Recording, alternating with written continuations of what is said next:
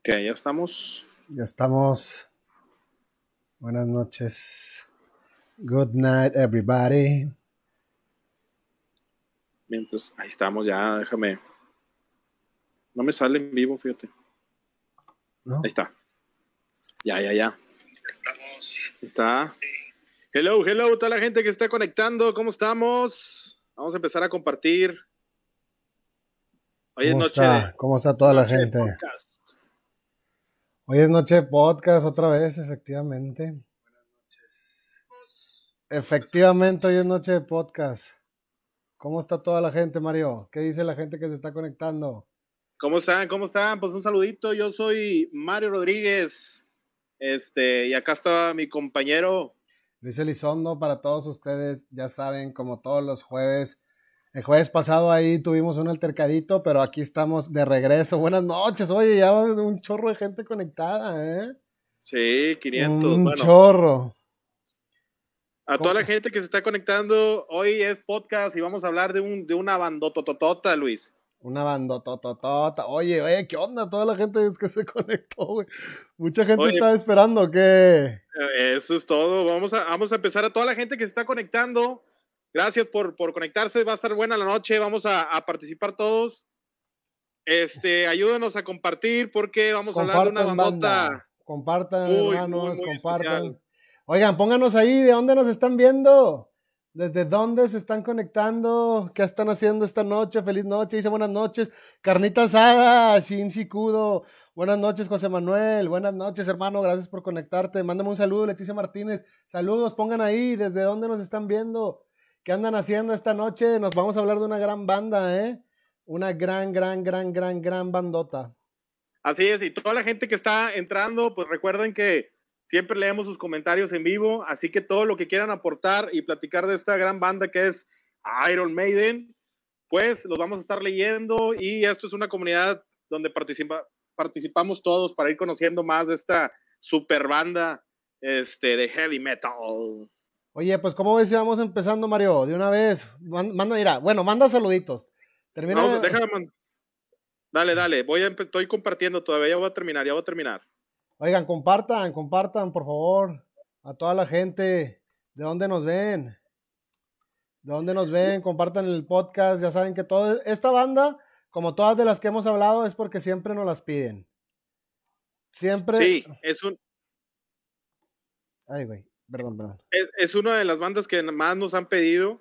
Claro. Y pues recuerden que al final del podcast, a toda la gente que se queda, hacemos una dinámica para que todos empiecen a votar y empiezan a, a- hacemos una dinámica para saber la siguiente banda de la que vamos a platicar, de la o del siguiente artista de rock, este, de rock en español o rock en inglés o lo que ustedes quieran. A ver, déjame leer unos saluditos antes de arrancar. Dice, volada. Viviana. Ayara, saludos desde Argentina, saludos. Dice Oh, sí. Abrax Rom, super banda y un frontman, chingoncísimo, claro que sí. Tony Vargas desde Irapuato, saludos. Luis Guillermo desde mi casa, un saludo Luis. Es Guillermo. Paulino González desde Honduras y el Isa Heaven. Mira, ya están ahí la- la- los fans de Hueso Colorado. Oye, hay un, hay, un chorro, hay un chorro de gente acá en Retroclásicos, ¿eh? Buenas noches, José Eduardo. Saludos, Clausen. Buenas noches de Chile, David. Bien, bien, desde Mendoza dice Verónica. Hola, Yoticas Mexet. Saludos desde Honduras, Aida. Qué bueno de qué grupo van a hablar. Qué buen grupo, dice Juan Eduardo. Desde El Salvador, Juan de Argentina, Juan Eduardo. Oye, Ciudad Juárez, Ángel Espinosa, desde Argentina, Santa Fe. Wow, eh, muchísima gente. A ver, que se manifieste todo, todos los que son eh, fans de Hueso Colorado, de Iron, De Iron Maiden, pongan una Maiden, manita claro. arriba. Sí, sí, sí. Pongan aquí. Mira, fíjate, mira, fíjate lo que dice Fernando Cos. Dice, hola, buenas noches, tengo 17 años, Iron Maiden, Iron Maiden es mi banda favorita. Eso. ¿Iron Maiden o Iron Méndez? Iron Méndez, dice. Cierto, cierto. ¿Te acuerdas de Iron Méndez? Iron Méndez, ¿cómo no? Iron Méndez, la banda favorita, claro. Saludos a Michoacán, Colombia, México. Mírate, ya están contando aquí anécdotas. que fueron a ver Iron Maiden alguna vez. Bueno. Oiga, pues vamos a empezar a hablar, vamos a empezar a hablar de esta gran banda, ¿no? Iron Maiden, Iron Maiden, Mario. ¿Qué podemos decir de esta banda? Una banda británica de heavy metal. Eso es, yo creo que es de las mejores, si no es que la mejor banda de heavy metal en, todos los tiempos. Este, de las mejores de heavy, ¿no? Sí, sí, sí. Es una banda inglesa de heavy metal formado en Leighton, London, en 1975 por el gran, por el maestro, por el... ¿qué, más podemos decir? Pues es un genio, es un genio, es un genio, un bajista, uno de los mejores bajistas. Y fíjate que no quería ser bajista, ¿eh? él quería ser baterista al principio, pero al final se fue por el bajo. Yo creo que este personaje, Steve Harris, nos dejó un gran legado, una de las mejores bandas que han existido en toda la historia de la música, ¿no? Sí, ya, sea ya sea del heavy metal, ya sea del metal progresivo, del hard rock, del speed metal, por todas las facetas que pasaron, Iron Maiden ha sido una de las mejores bandas que han existido, sin duda alguna. Sin duda alguna. Sin duda. Eh, la, discografía de la banda ha crecido a 40 álbumes, incluidos 16 álbumes de estudio, Wow, no, hombre. En vivo, tiene 13 álbumes en vivo, 4 EP y 7 eh, recopilaciones de discos. Es, es, es, una banda que tiene todo una... Lo dijimos hace días, Luis, que estábamos este, investigando más de la banda, que estábamos viendo toda la discografía y dijimos que es una banda que tiene una historia impresionante, tiene demasiada 40, 40 álbums en vivo, ¿eh? Es impresionante. Nada más, nada más 40. Ahí te encargo. Pues vamos a empezar a hablar un poquito de Iron Maiden. Es considerada una, de las bandas más importantes de todos los tiempos de, este género. Y les hablábamos metal progresivo, hard rock, heavy metal.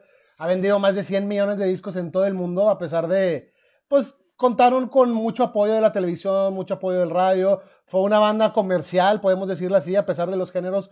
Fue una banda apoyada comercialmente en mucha, mucha parte de su carrera. Este, sin embargo, la base de Iron Maiden son sus fans. O sea, definitivamente los aficionados, los fans, los seguidores de Iron Maiden son la base total, el núcleo, el core de esta banda. Los discos son discos de muy, muy alta calidad. Y pues las actuaciones en vivo de Iron Maiden, sin duda, mm, alguna, son de las mejores. Yo llegué a verlos. Un espectáculo. Sí, yo llegué a verlos en el, en el estadio universitario y no, no, no, no, no. Fue un espectáculo de los mejores que he vivido en mi vida. Sí, sin duda alguna. Eh, eh, pioneros en la nueva ola de heavy metal británico, eh, Iron Maiden logró un éxito inicial a los principios de la década de 1980, más o menos. ¿Sí, claro, sí, sí, sí. Se empezaron un poquito antes, pero los 80 fue como que lo más fuerte, lo más fuerte de Maiden. Pasaron por muchos, muchos, ¿qué se pueden decir? Muchos, este, ¿cómo se le dice? Muchos que participaron en la banda. Muchos miembros muchos miembros de la banda, se fue el nombre. Claro, fueron muchos miembros, exacto. Antes de, antes de comenzar la banda hubo mucha revolución ahí en, en, en la banda, pero siempre, pues, eh, Steve siempre supo lo que quería, ¿no? Siempre supo sí, Steve Harris. la bandera alto de Iron Maiden. O sea, fíjate, por ejemplo, hablando ya directamente de lo que quería Steve Harris, pues la historia comienza en el año 70, 71, güey, más exactamente, cuando Steve Harris Steve Harris siempre estuvo inspirado en bandas como Wishbone Ash, como Tin Lizzy, como UFO, güey, Black Sabbath, Jethro Tull, King Crimson, Genesis, güey. Hasta los mismos Zeppelin. Él, ha dicho que The Who fue una inspiración para él, Deep Purple fue una inspiración para él, güey. Oye, ahorita, ahorita que dices de, Black Sabbath, que es una gran inspiración para Iron Maiden, para... Para Harris, sí para Harris, hay algo, hay, un, hay algo que pasó más adelante que lo vamos a comentar ahorita que lleguemos a los álbumes más adelante, que un, una, no sé si tú lo, lo recuerdas, de un problema que tuvo con, con Sharon, la esposa de Ozzy. ¿No, no, has escuchado esa anécdota de Ozzy? No, fíjate, no, no, no.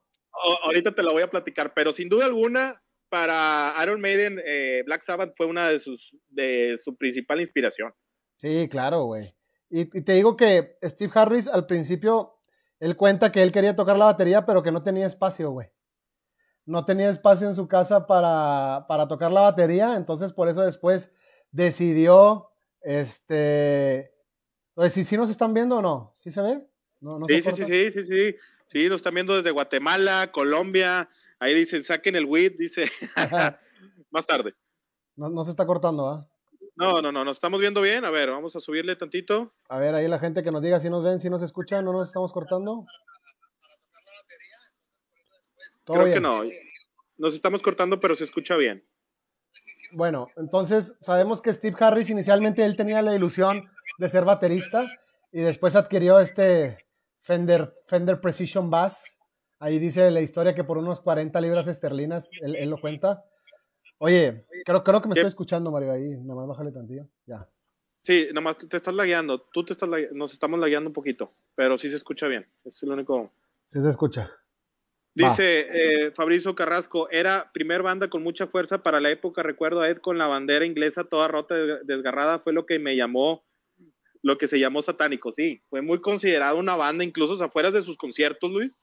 Sí. Hubo, hubo, cuando era una banda que juntaba masas impresionantes en sus conciertos, hubo, hubo mucha gente que, que de otras religiones que estaban afuera de los conciertos con con cruces diciendo que Iron Maiden era una banda muy satánica. sí, bueno, para pues, pues, es que en realidad sí, ahí tenían cositas satánicas, pero bueno, así rápidamente la historia, pues Harris, Harris de hecho tenía la, ilusión de ser jugador de fútbol del West Ham, güey. Sí. Hay, hay, una leyenda ahí que después, este, sí jugaron fútbol, güey, sí jugaron fútbol, la agrupación de Iron Maiden. Bueno, pero sin embargo, Harris dedicó su pasión, todos sus esfuerzos a, a la música, güey. Eh, que en realidad esto, lo, es, esto fue lo que condujo a que la agrupación Iron Maiden existiera, güey. Primero, él tenía una agrupación que se llamaba Gypsy Kiss. Oye, ¿sí nos estamos viendo o no? Porque yo lo veo aquí todo negro. Eh, te estás layando mucho. ¿Se está layando? Sí. Ahí, ahí, ahí, ahí, ya lo estoy viendo muy bien. Perfecto. Disculpen a toda la gente que nos están viendo. Gracias por quedarse siempre cada jueves con nosotros, platicar de estas grandes agrupaciones, compartir compartir todo lo que sabemos de, nuestras bandas favoritas. Gracias a toda la gente que siempre se conecta y siempre se quedan hasta el final con nosotros. Muchísimas gracias. Vamos a estar leyendo sus comentarios, vamos a estar leyendo todo lo que ustedes pongan de esta grandiosa banda. Sí, pónganos aquí los comentarios, pónganos si se está viendo bien, si nos están escuchando bien, si no para arreglarle. Bueno, pues sí, Luis, comentabas este que Harris pues participó, les gustó mucho el fútbol, como buenos ingleses, como buen fútbol inglés. Como buen este, futbolista. Iron Maiden se formó el día de Navidad, el 25 de diciembre de 1975. Ok. Fue, fue una Navidad. Ok. Y hay, un punto muy importante es que Harry atribuyó el nombre de la banda a, una adaptación cinematográfica el hombre de la máscara de hierro. De la película. ahí el nombre, exactamente. de la novela de Alexander Dumas, cuyo título recordó eh, al dispositivo de tortura de la doncella de hierro. Sí, que en realidad pues Iron Maiden eh, viene por eso, de la doncella de hierro, que era un instrumento de tortura en el que se inspiraron. Él, se inspiró por la película El hombre de la máscara de hierro totalmente, ¿no? Así es. Oye, pero qué curioso, ¿no? El día de Navidad de 1975. Sí, sí, sí, un 25 de diciembre. Bueno, que para la gente que, no, no, sabe lo que es la doncella de hierro, era un ataúd de metal. un ataúd de este, metal. Tenía una, ahí como unas docenas de clavos en su interior donde las víctimas eran introducidas hasta que se morían desangradas. Entonces, ese nombre de hecho ya existía. El nombre de Iron Maiden ya existía, ya tenía otra banda que se llama, había otra banda por ahí que se llamaba Iron Maiden. Pero ellos han dicho, como lo dicen en el documental, el de History of Maiden, Dicen que estaban tan seguros y tenían tanta confianza en la banda, en Iron Maiden, que no les importó que hubiera otra banda que se llama Iron Maiden y siguieron adelante con el nombre. Fíjate qué cosas, ¿no? O sea, qué cosas, ¿eh? Sí, sí, sí, sí. después de meses de ensayo, Iron Maiden hizo su debut en, eh, en, Poplar, el primero de mayo de 1976. Ok. En, en Inglaterra. Okay. Antes de tomar una semiresidencia en el Car on Race en Stanford. La formación original duró poco tiempo, eso es lo que, es lo que estábamos platicando. Fue, una, eh, fue mucho cambio de, de integrantes. elementos, sí, de integrantes. Sí, sí, sí, cambiaron el mucho. primer vocalista, ¿nos, basamos al primer álbum o seguimos hablando de, pues los inicios de la banda? Pues si quieres hablamos un poquito, mientras yo aquí trato de arreglar. Este... El primer vocalista de la banda fue Paul Day, el primer víctima eh, que duró muy poco tiempo. Paul Day, claro.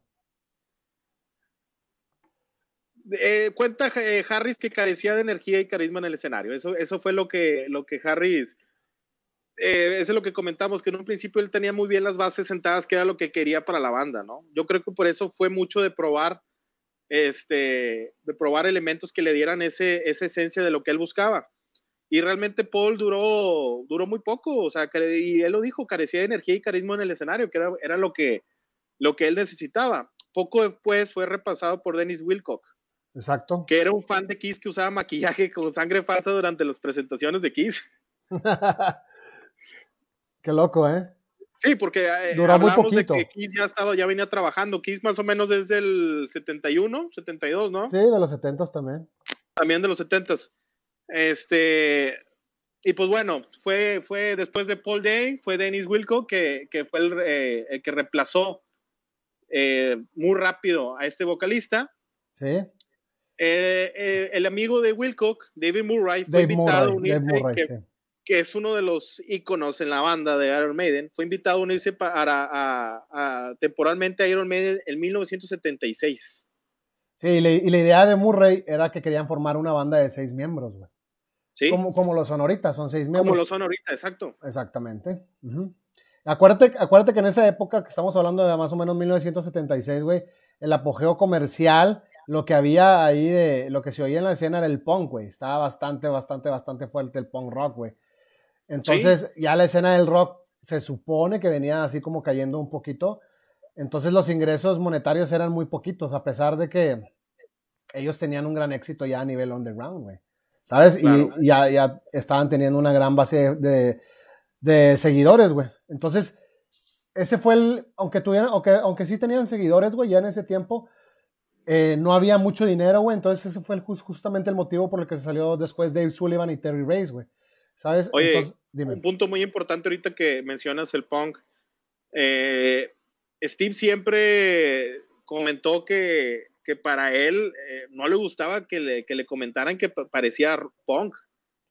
Pues es que el primer disco, el Iron Maiden, bueno, porque primero tuvieron un EP, pero el, primer disco, disco de estudio, que es Iron Maiden, sí tiene tintes de punk, güey. Sí, sí, sí, sí, sí eso, es lo, eso, es lo, que voy. Ellos lo nega, él lo negaba e incluso se enoja cuando se lo dicen. Pero ah, más adelante, como quiera, lo fueron metiendo muchísimo, hasta en las portadas de sus discos. Sí, sí tienen tintes de punk, güey, este, indudablemente, güey.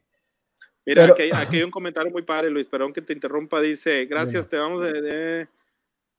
Gracias, Roque, escucha, estoy de luto, me lo pueden dedicar unos temas para mi difunta tía, dos minutos, Eddie Rami. No podemos poner música, pero te mandamos un fuerte abrazo, Eddie.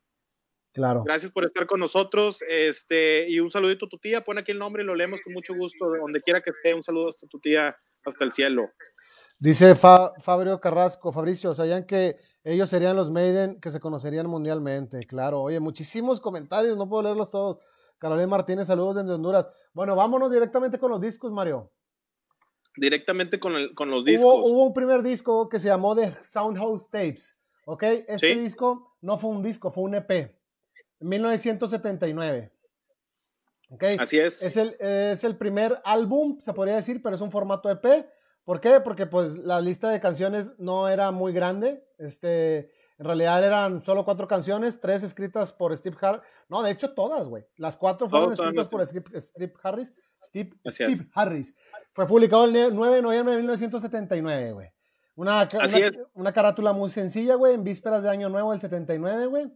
Y pues tiene un tema que se llama Iron Maiden, que después fue incluido en el álbum que seguiría el EP, que se llama Iron Maiden, ¿verdad? Pero ah. este es el primero, discúlpame que te interrumpa, pero este es el primerito, este es el primerito de Iron Maiden que se llama The Sound, House Tapes.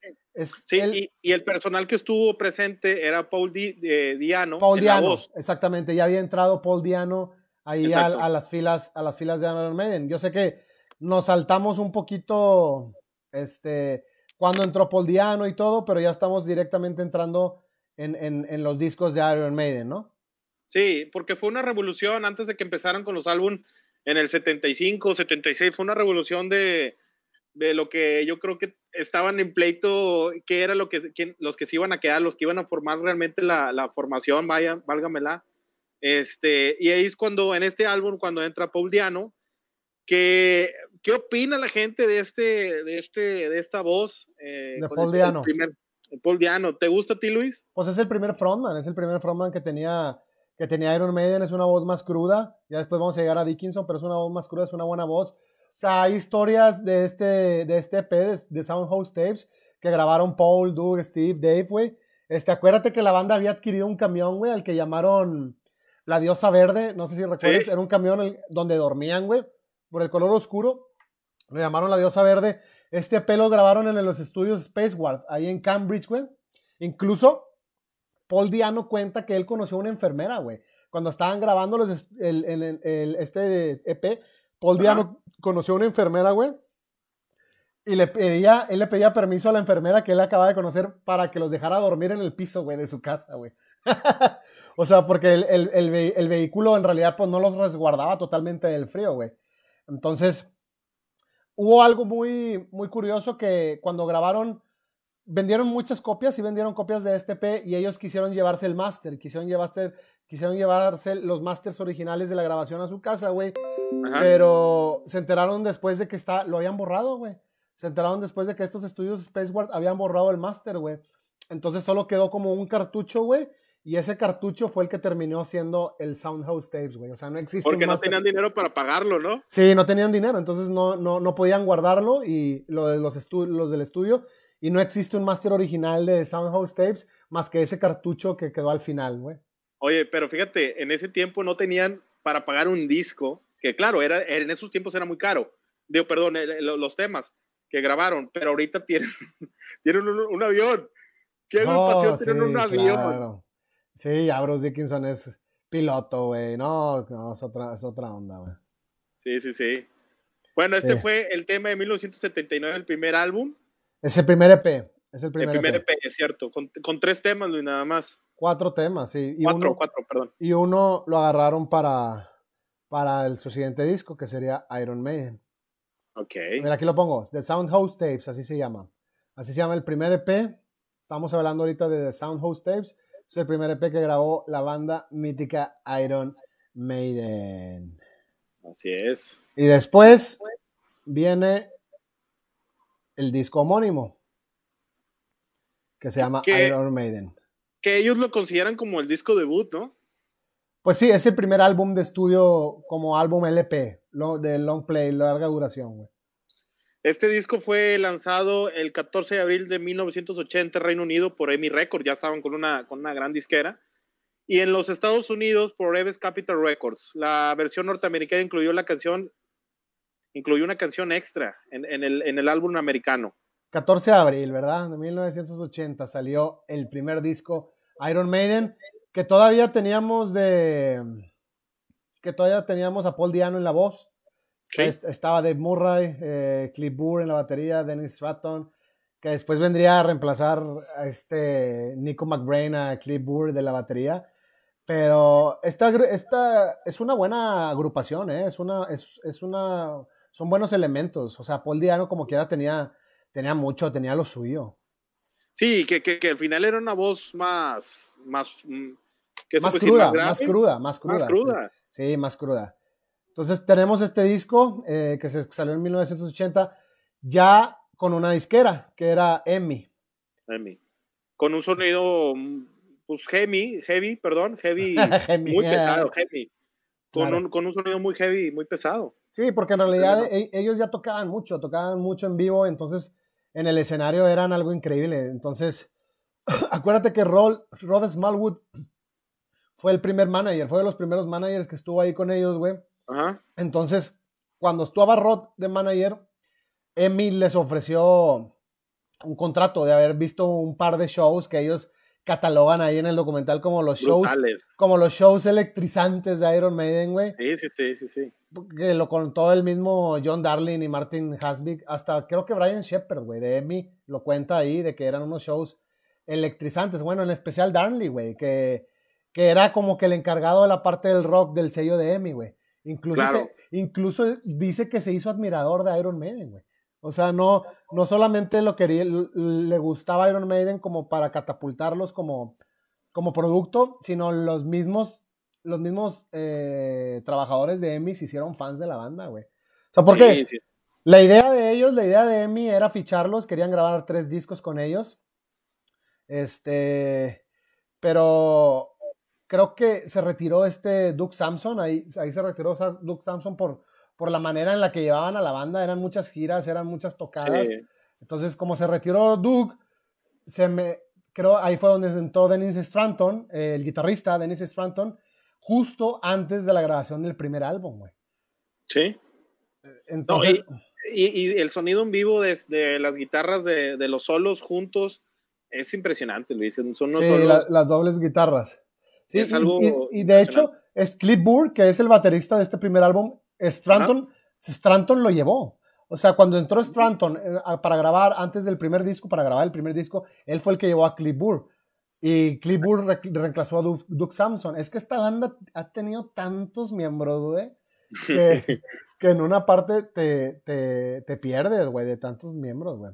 Sí, sí, sí. Es, es, es muchos miembros que pasaron eh, en las bandas que, que, dejaron su esencia, se puede decir así, que dejaron su, su, sí, su esencia, pero pues al final yo creo que uno de los mejores vocalistas, ya se enojó mi perro aquí. Ajá. ¿Quién? Dices Bruce Dickinson, se llama tu perro. Sí, Bruce. Bruce Dickinson.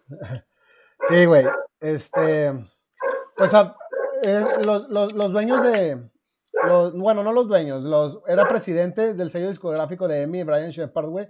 Ellos fueron, ellos fueron presencialmente al concierto, güey, el que Iron Maiden tocó en el Club Marquee, güey, 1979, güey. Y para ellos fue electrizante. Ellos dicen que una semana después ya estaban firmando los contratos con Emmy, güey. ¿Por qué? Porque ellos, hay, hay, una, hay una denominación que se llama la nueva ola del, del heavy metal británico. La nueva ola de heavy metal británico, New Wave of British Heavy Metal, que pues lo encabezaba Def Leppard, güey, lo encabezaban otros, este tipo de bandas.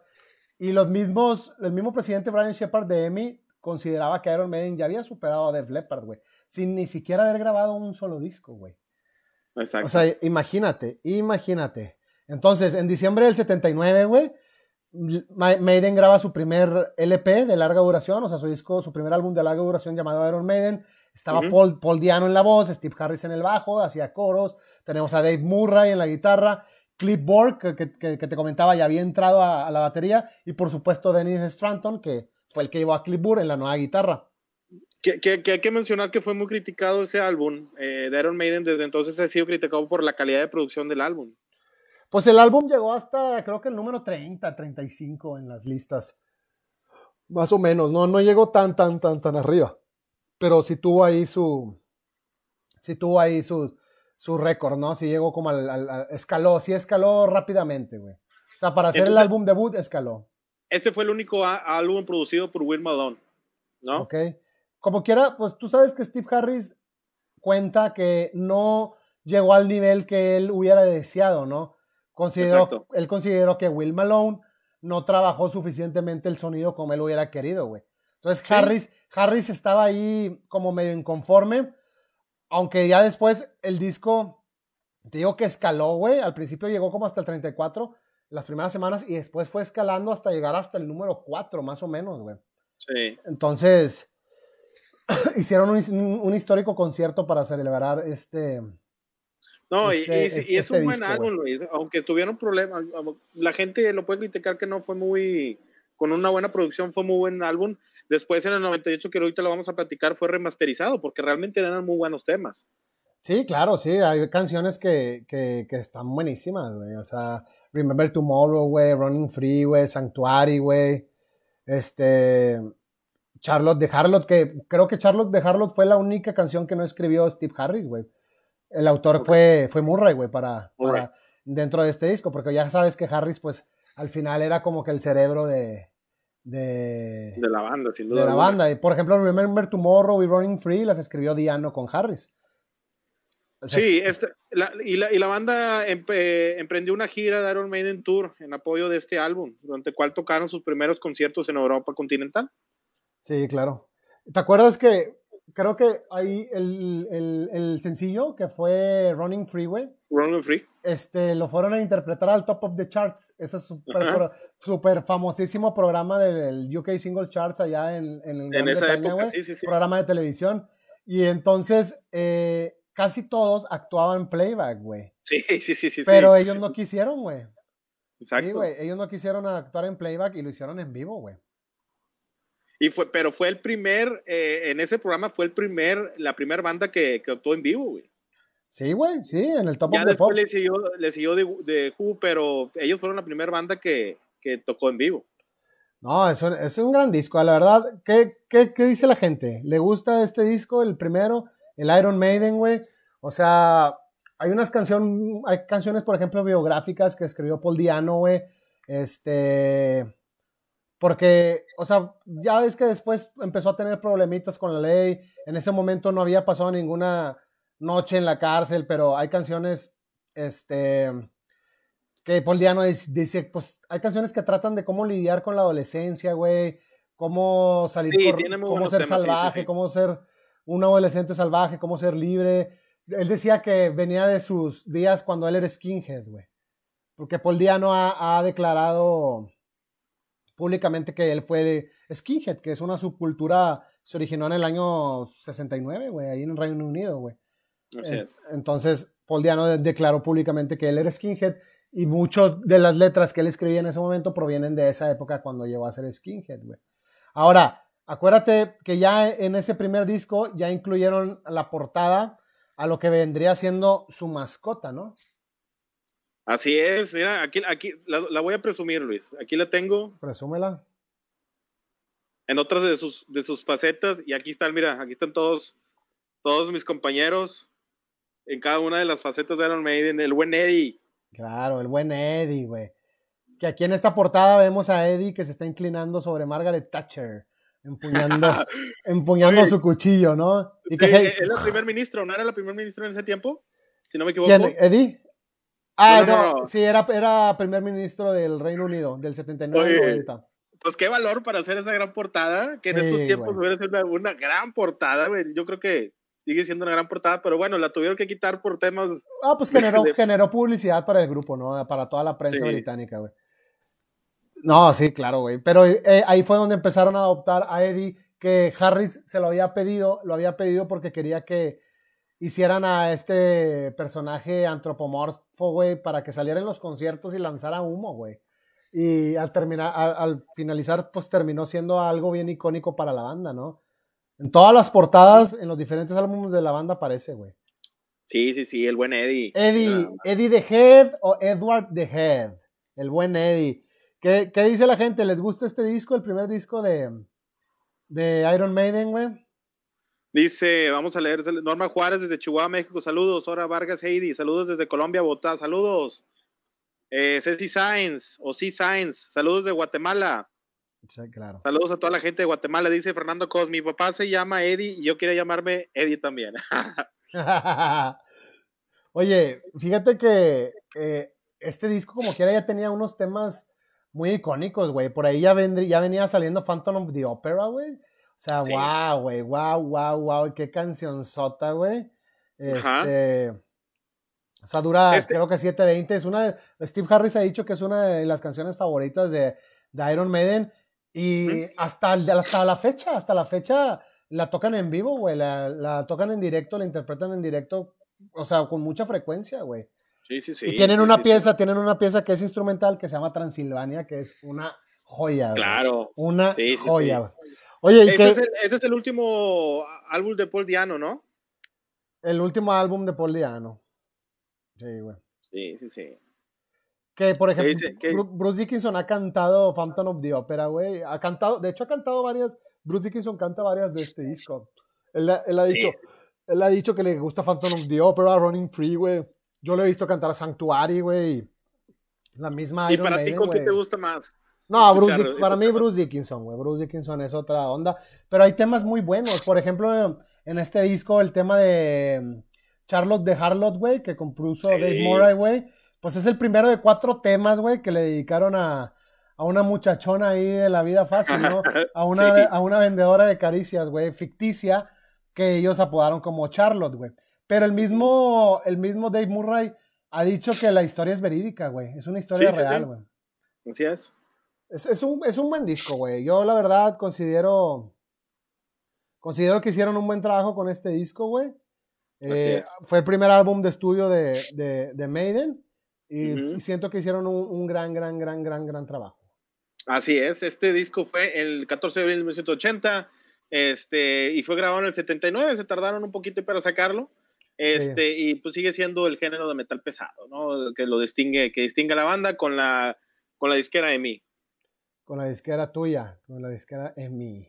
EMI. Bueno, vamos a pasar al, al siguiente álbum, Luis. Vamos a pasar al siguiente álbum que se llama nada más y más, nada menos que Killers. Killer. Oh, gran álbum, güey. Gran, Sí, gran, sí, sí, gran álbum, güey. Pues es que Oye, mira, luego, eh, luego en el 81, vámonos, álbum tras álbum. no, sí, güey, esto es que estos peladitos tienen álbum. Bueno, acuérdate que antes, es más, güey, o sea, nada más tenían un disco, tenían el Soundhouse Tapes y tenían este de Iron Maiden, y ese mismo año sacaron un en vivo, güey, que se llama Live, ¿no te acuerdas? Live Plus One, güey, antes del Killers. O sea, en 1980 sacaron su primer LP y en 1980 ya tenían su primer en vivo, güey. O sea, Así es. Imagínate, güey, imagínate. Y luego viene Killers en el 81 de Iron Maiden. En el 81, así es, el segundo álbum de estudio de la banda inglesa con esos metales pesados que siempre lo distinguen. Fue lanzado por primera vez el 2 de febrero de 1981 en el 81 Oye, no, pero en Reino Unido. fíjate, Perdón, Paul Diano sí, sí estuvo en Killers, güey. sí estuvo en Killer todavía. Sí, Paul Diano sí estuvo en Killers. Pero acuérdate que como quiera, antes de Killers, porque Killers estuvo en- fue en el 81, güey, el grupo ya andaba girando con, con Kiss, güey. Ya cuando Sí. sacaron Iron Maiden, güey, ya le estaban abriendo los shows a Kiss, güey. Entonces, eh, ahí ya está, ahí, después del Iron Maiden, empezaron la gira con Kiss y al final del año, creo que cuando finalizó la gira, se salió Dennis Stratton, güey. Se salió. En esa gira creo que eh, estaba, había más bandas, ¿no? Reconocidas, o solamente giró con Kiss. creo- no recuerdo bien. No, creo que nada más Iron Maiden con Kiss, güey. Pero Sí. se salió David, de- se salió Dennis Stratton, de el guitarrista, güey, y entró Adri- Adrian Smith, güey. O sea, bueno, era amigo personal de Dave Murray, güey. Eh, anteriormente ya le habían dicho que si quería unirse a la banda, ya los había re- rechazado porque él tenía una banda que se llamaba Orchin, güey.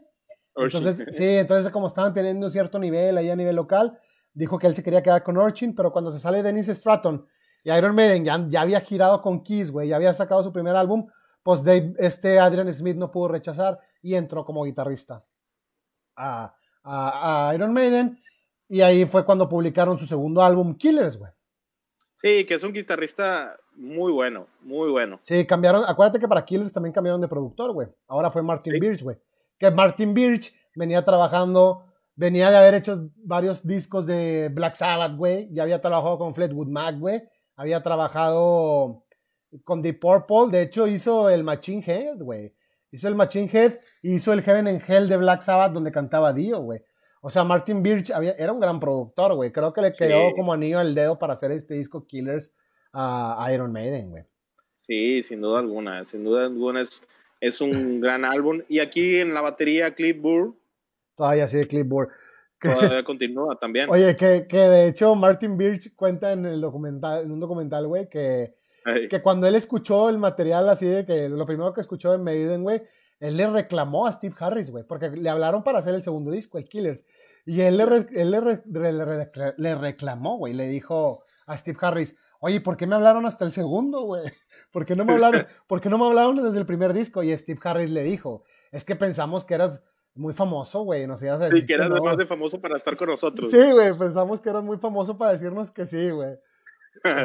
No, entonces, eh, bueno, este disco a lo mejor no produjo el impacto, güey, que, los, Sí. que, que el primer disco, que, que el primer disco, Iron Maiden, este disco. Killers a lo mejor no produjo tanto, tanto, tanto impacto, este, pero tiene más, más producción en sonido, güey. Si tú escuchas el primero, el Iron Maiden, güey, ahí siento que en cuestiones de mezcla, en cuestiones de mastering, como que le falta un poco, y a este Killers está más ponchado, güey. Sí, ¿Sabes? sí, sí.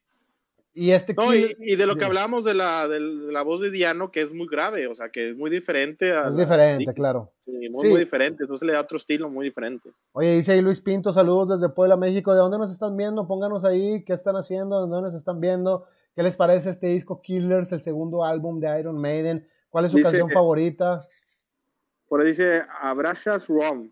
La primera vez que vi a Maiden en concierto fue en el 96 en Monterrey y Eddie salió vestido de charro. Ah, yo también los vi en, Monterrey. En el 96, sí, aquí estuvieron. Dice Antonio Sausa, desde Michigan, Gloria Esmeralda, saludos. Compartan a toda la gente que está entrando, compartan, compartan los comentarios, así, si, si fueron a ver a un concierto de Iron Maiden, queremos saber la anécdota de, haber vivido ese momento maravilloso. Claro. Este, cosas que quieran aportar, bienvenidas, comenten qué es lo que les gusta de la banda, si les gustan más Paul Diano o la nueva voz, coméntenos todo, aquí lo vamos a estar hablando, ¿verdad? Que todavía no llegamos a, Bruce Dickinson. Voy a compartir, voy a compartir aquí un poquito. Si quieres, veles contando, ve eh, compartiendo ahí los comentarios qué dice la gente. Mario, mientras yo comparto. Luis Pinto, saludos de Puebla, México. Erwin Zamaya, van a poner música, saludos desde Guate. No podemos poner música porque nos lo quita Facebook, desgraciadamente. ¿Qué más quisiéramos? Ahorita ya estuviéramos cantando esos grandes temas de la Two Minutes to pues Midnight, Fear of the Dark, no, imagínate, ya estaríamos cantando a todo pulmón, ¿verdad? Y bueno, estamos hablando de Killers, este último band, este último álbum donde no, el, participa... segundo, Ah, bueno. Sí, pero digo, el último bando donde participa Paul. Eh, Paul. ya el último, el, último álbum. ¿Les gusta? Comenten si les gustaba ese álbum con la voz de Paul. Queremos saber sus, sus comentarios. Claro. La verdad a mí sí me gustaba, pero bueno, no cambia muchísimo el sentido cuando entra Dickinson, ¿no? Sí, pues es que les da un sonido más, más ópera, ¿no? Como ópera rock, así como teatral, güey. Que es impresionante. Compartan, por favor, aquí yo estoy compartiendo. Sí, Killers pasó ocho semanas en la lista del Reino Unido, la edición norteamericana que salió unos meses más tarde, se publicó inicialmente en el Herbs Record y Capital Record. ¿A ti te gusta Killers? Sí, sí, sí, sí. Sí, sí, sí, con grandes temas. Es, un buen disco para ti. ¿Y giraron, ¿Y giraron con The Killer World Tour? No, es que ya, ya en, este disco pudieron hacer su primera gira mundial, güey. Así es. Gracias al Killers pudieron hacer. O sea, a Paul Diano como quiera le tocó unas buenas giras, güey. Sí, sí, sí, sí. Este, y fue los primeros shows en Estados Unidos, este, que comenzaron con este Killer World Tour. Sí, güey, fue la primera vez que llegaron a Estados Unidos, tocaron con Scorpions, güey, tocaron con Judas Priest, Judas Priest. Special, tocaron por Rainbow. De hecho, hay que hablar de esas gran grandes bandas, güey. Sí, después, después de esto giraron en Japón y ahí fue donde hicieron la grabación de Made in Japan, que después vamos a hablar de, de eso, pero bueno, estamos hablando del disco Killers, güey. Así es, este ¿cuál es tu tema que te más te puede gustar? De Killers, güey. Ay, güey, no sé si... El instrumental, me gusta Ice of March. Sí, el, Ice of March y el Genghis Khan, que son los instrumentales, están buenos. Pues los sencillos creo que fue el Purgatory y fue el Twilight Song, güey. Están buenísimos, güey. Sí, sí, sí, sí. Están muy buenos. A ver, gente, comenten cuáles, cuáles son sus temas favoritos de este, de este álbum. Gloria Esmeralda, saludos de Bogotá, Colombia, saludos. Araceli Ortega Gutiérrez, saludos desde México, Estado de México, saludos a toda la bandota rockera que nunca deja morir y siempre está con nosotros escuchando esto, esto biografía de estas grandes, grandes bandas. Sí, de, hecho, te digo, Purgatory, que fue el quinto álbum, el quinto sencillo, güey, de, Iron Maiden, que viene ahí en Killers, güey. La portada de Purgatory, güey, este, iba a ser lo que es hoy la portada del Number of the Beast, güey. Pero dijeron, oye, esta portada está muy buena para un sencillo, güey. Entonces no la usaron, güey no, no usaron la portada del, sencillo y la guardaron para el álbum, para el álbum number, para el álbum number, The Number of the Beast, güey. O sea, ellos dijeron, no, la portada está buenísima como para lanzarla en un sencillo. y ahorita vamos con ese álbum que ah, es un álbum que me llena de, de, alegría, de amor y alegría. Sí, sí, sí. Estoy compartiendo aquí, me estoy metiendo a Rocket Life un saludito a toda la raza Dice también que nos ve por, Calzada. todas las plataformas. Buenas noches, raza, y saludos para mi compadre Darío, Rodríguez, que es de Hueso Colorado de Iron Maiden. Saludos a Darío. Saludos a toda la raza. Pues dile que, se meta, que venga, que esté con nosotros, que platique lo que le gusta Iron Maiden. Es, es el espacio de todos ustedes y lo hacemos con mucho, mucho gusto. Pues bueno, después de Killers, que es un gran disco, que, le, dio, que le dio a Iron Maiden la oportunidad de girar por Estados Unidos, güey viene, todavía no entramos en los años dorados, güey. Porque ¿No? después de Killers viene un disco en vivo que es Made in Japan. de hecho es el primer disco en vivo, pero lo lanzaron como formato EP, güey. Porque no, no, tiene tantas canciones, creo que tienen siete, canciones, seis o siete canciones. Este, en este disco, pues obviamente viene Paul Diano como vocalista, porque... Sí, ese, ese, ese todavía fue Es en vivo. en vivo que grabó Paul Diano, sí, que estaba girando con The Killers todavía. Made in Japan, déjame le quito aquí el Killers. Recuerden seguirnos ahí en las redes, en, en- en Instagram. A mí síganme como Antártida FM, aquí estoy.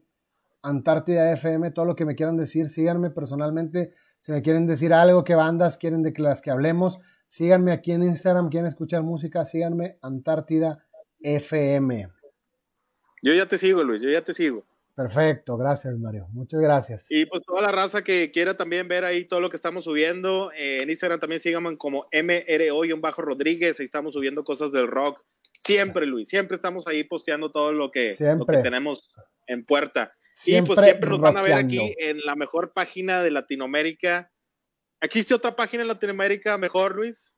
Mm, de rock creo que somos una, o sea, Únicos. el network más grande de rock en Latinoamérica.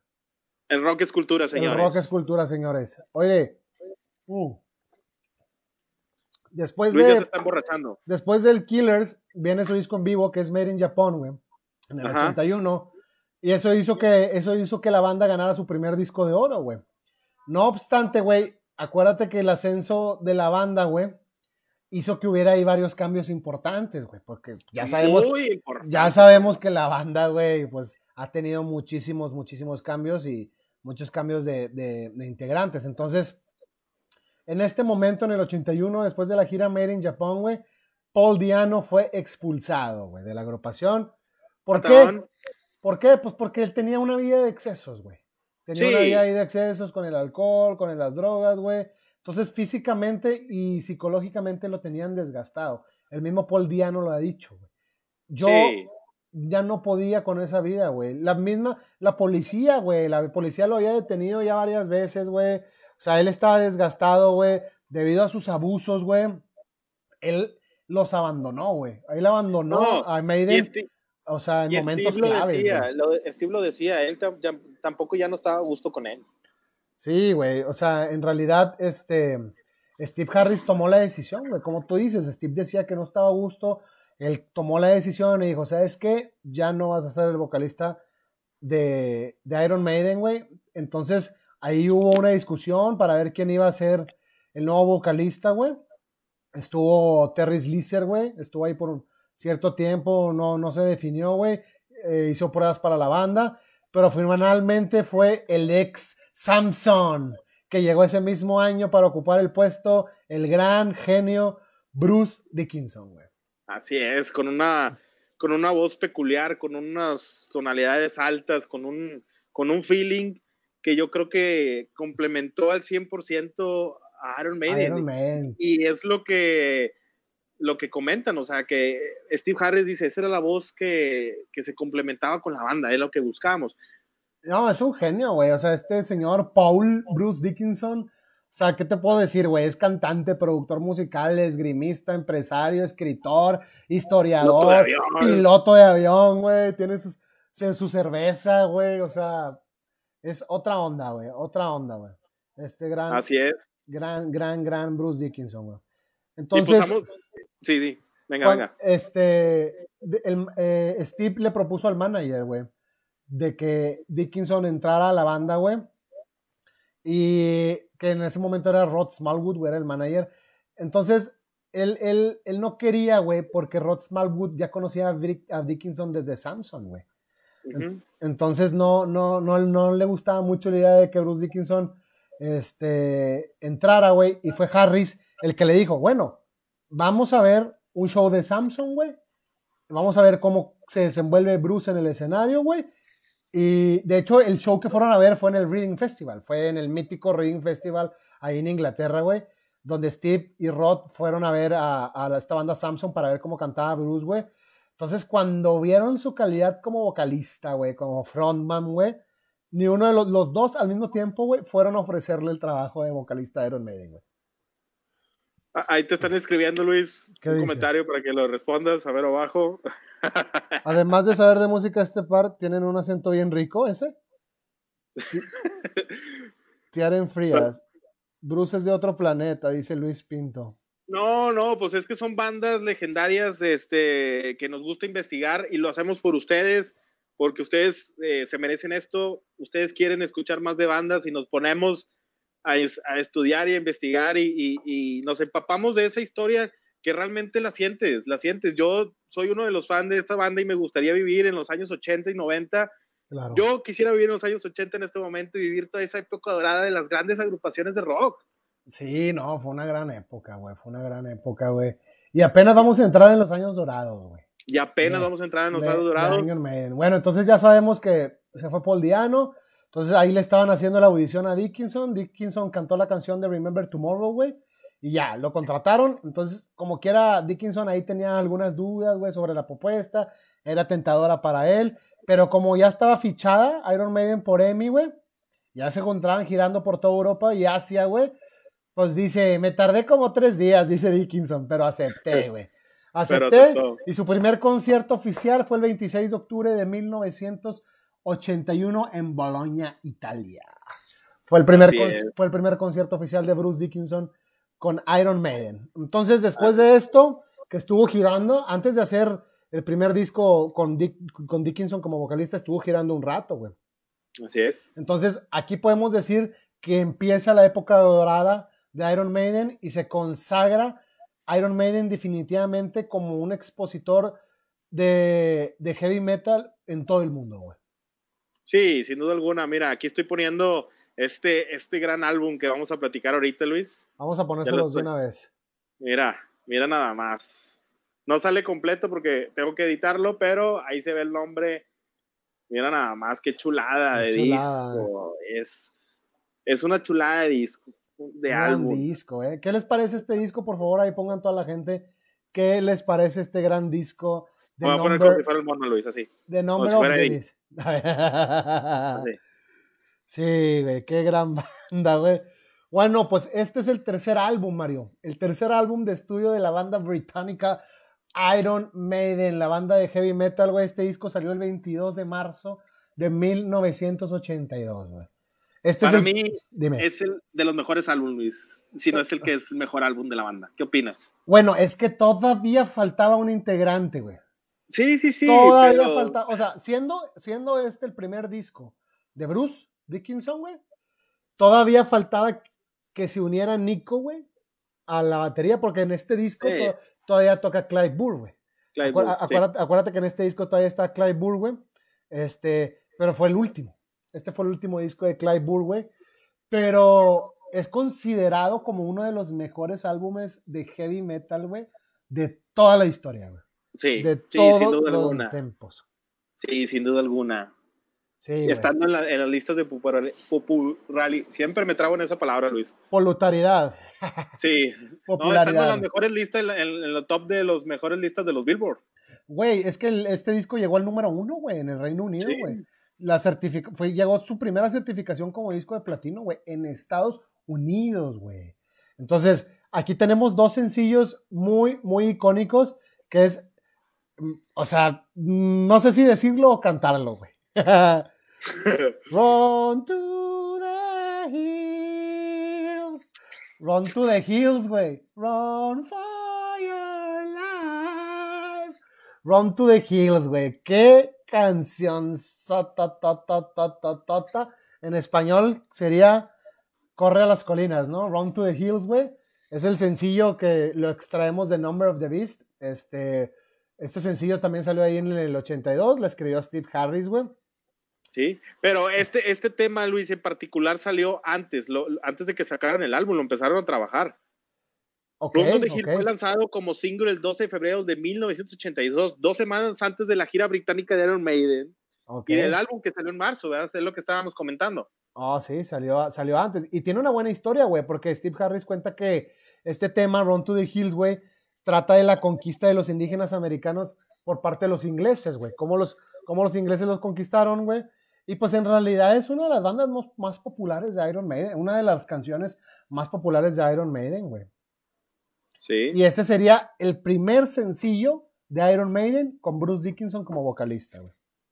Sí, sí, sí. Es, es, un álbum que, que te derrite, es un álbum que te llena de energía, que te llena de pasión. Yo creo que muchos de los fans de Iron Maiden pueden decir que a lo mejor se enamoraron con este álbum más de la banda, fueron conociéndola, fueron viendo su esencia. Como tú dices, todavía no estaba el cambio de baterista, pero pues ya teníamos la esencia, el buen camino de la banda con este gran álbum. Es impresionante, es, es uno de los mejores álbumes de toda la historia. Sí, yo creo, para mí personalmente las mejores canciones de este álbum es Run to the Hills y Number of the Beast, güey. Esos coros de Six, Six, Six, The Number of the Beast. Oye, que... Hay como, como, como, como, tú decías, o sea, si tenían ahí temas medio satánicos, güey, pues obviamente The Number of the Beast, güey. Pero es que tienen un trasfondo. Por ejemplo, esta canción de Number of the Beast, güey, trata, trata de, de, unos sueños, güey, que había tenido Steve Harris, güey. Él cuenta que él había soñado, güey, que estaba en el infierno, güey. Y soñaba que la gente hacía rituales satánicos, hacían sacrificios, güey. En general, cosas del demonio, dice él, cosas del demonio, güey. Ah, de hecho, hay, hay, anécdotas que cuenta eh, Steve de, no sé, no, no, recuerdo bien si fue Steve, pero hay una anécdota, este, ¿cuál es la moneda de inglesa? ¿Se me olvidó el nombre? ¿La libra o La libra, sí, que tuvo un choque con unas monjas, que chocó un carro con unas monjas, y este, y pues ya se bajaron y todo, y pues empezaron a ver la reparación de daños, y cuando el taller le, le, le, dijo cuánto iba a ser porque él tenía la culpa, el, el eran 666 ah, libras que tenía que pagar. ya. Entonces fue, fueron, él comenta que fueron muchas cosas que le fueron pasando en relación con este álbum. Ok. Sí, güey. Y, cosas, ¿no? Y, y las canciones, güey. Por ejemplo, continuando un poquito con la historia, güey. Él veía en el sueño, güey, que un hombre estaba en el infierno, güey, veía a la gente haciendo cosas demoníacas, güey, rituales, sacrificios.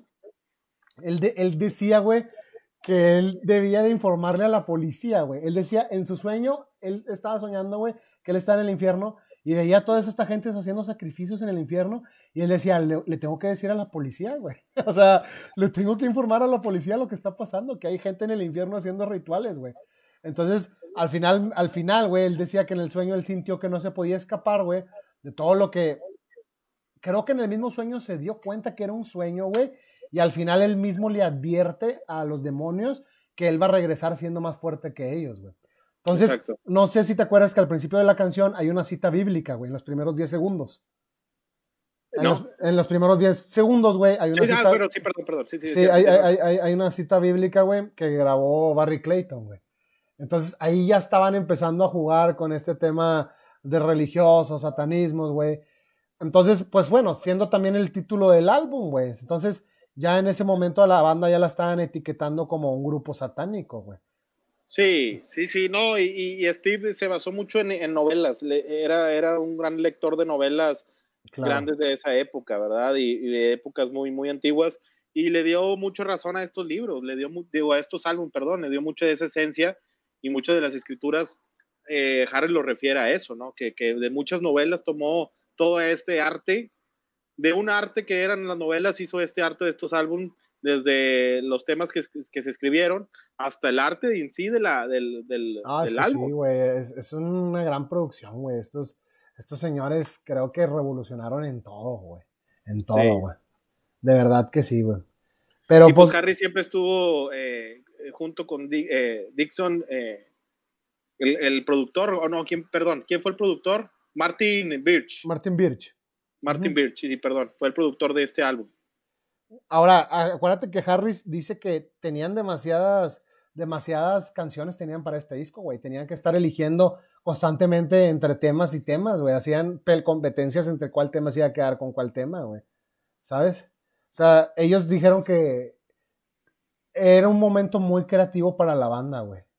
Muy, sí. muy creativo, güey. Sí, y, no, son... son... Venga, venga. Hasta sacaron un lado B, no sé si te acuerdas que sacaron un lado B del, del Number of the Beast porque tenían tantas canciones, güey. Sí, sí, tantas sí, canciones. Entonces, pero es lo que te digo, aquí ya empezamos a que, pues había religiosos ya estadounidenses, güey, que ya decían que era una banda satánica, ¿no? Entonces, pues es que, como tú dices, ellos también, ellos también eran seguidores de, de libros y de películas así medio oscuras, ¿no? Harris ha dicho que ha tomado letras influenciadas en poemas, como dijiste ahorita, como el de el poema Tamo Shanter de, de Robert Burns, güey. Este, que pues es una obra de 1790 muy vieja, güey. Eh, también dice Harris que vio la película de Damien, no sé si te acuerdas de, de esta, esta, película de Damien, que eran tres películas del niño, y de ahí se le ocurrían muchas cosas, güey. O sea, era un grupo medio oscurito, güey. Sí, eran, sí eran oscuros, güey. Sí, sí, sí, pero era, era, todo el arte que, que ellos veían, ¿no? Que, que, le quisieron dar esa esencia, como en su tiempo Black Sabbath, la historia de Black Sabbath, que tú dices que ellos quisieron ser más oscuros porque era lo que la gente le intrigaba, ¿no? Dice eh, Luis Pinto, ya me está dando miedo. Luis, si quieres que te dé miedo y, y intriguen estas historias, te recordamos que tenemos un podcast que se llama La Orden de la Noche, que sale todos los domingos a las 8 de la noche, donde puedes ver grandes historias de paranormal. Este, ¿qué más, Luis? ¿Qué tenemos en la Orden de la Noche? Pues tenemos historias de misterios, de todo lo que pasa en el mundo, güey. Este, de eh, ovnis, de extraterrestres, tenemos de viajes en el tiempo, güey, muchísimas, muchísimas historias. Muchas cosas, así que no se pierdan la orden de la noche para que vayan a ver ese gran podcast.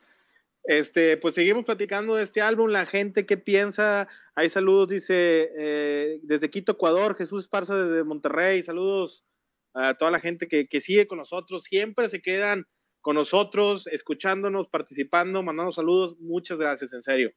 Muchísimas gracias. ¿Qué más viene de este álbum? Pues tenemos Ah, hay una gran canción, güey, que se llama Hollow by the Name. No sé sí, claro. Uf, rolón, güey. Este, igual la produjo Steve Harris, güey, y pues desde que salió esa canción, güey, no han dejado, no han dejado de tocarla, güey. Está en los setlists de Iron Maiden desde siempre, güey. Mira, en el, en el 2010 se informó que este álbum seguía vendiendo millones de discos y tiene aproximadamente 14 millones de discos vendidos en el 2010 cuando se informó. No, hombre, Demasiado, güey. Es que es, es, un gran disco, güey. Tiene grandes temas, güey. Muy, muy, muy, muy, muy, muchos grandes temas, güey.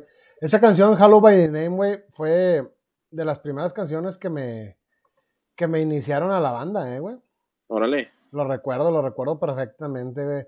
I'm waiting in my cold cell when the bell begins to shine. Oye, no, y, Hay fans que nos están mandando, Luis, perdón que te interrumpa, hay fans que nos están mandando en Instagram fotos de conciertos que han ido. Ahorita los vamos a poner aquí de background, ¿ok? Los ponemos aquí en la pantalla verde para que los vean de los conciertos. Mándenos, que nos escriban y nos manden, Luis, a, los Instagram. Vamos a estar poniendo las fotos de los conciertos que han ido. Grandes fotos, Luis, grandes fotos me están llegando, ¿eh?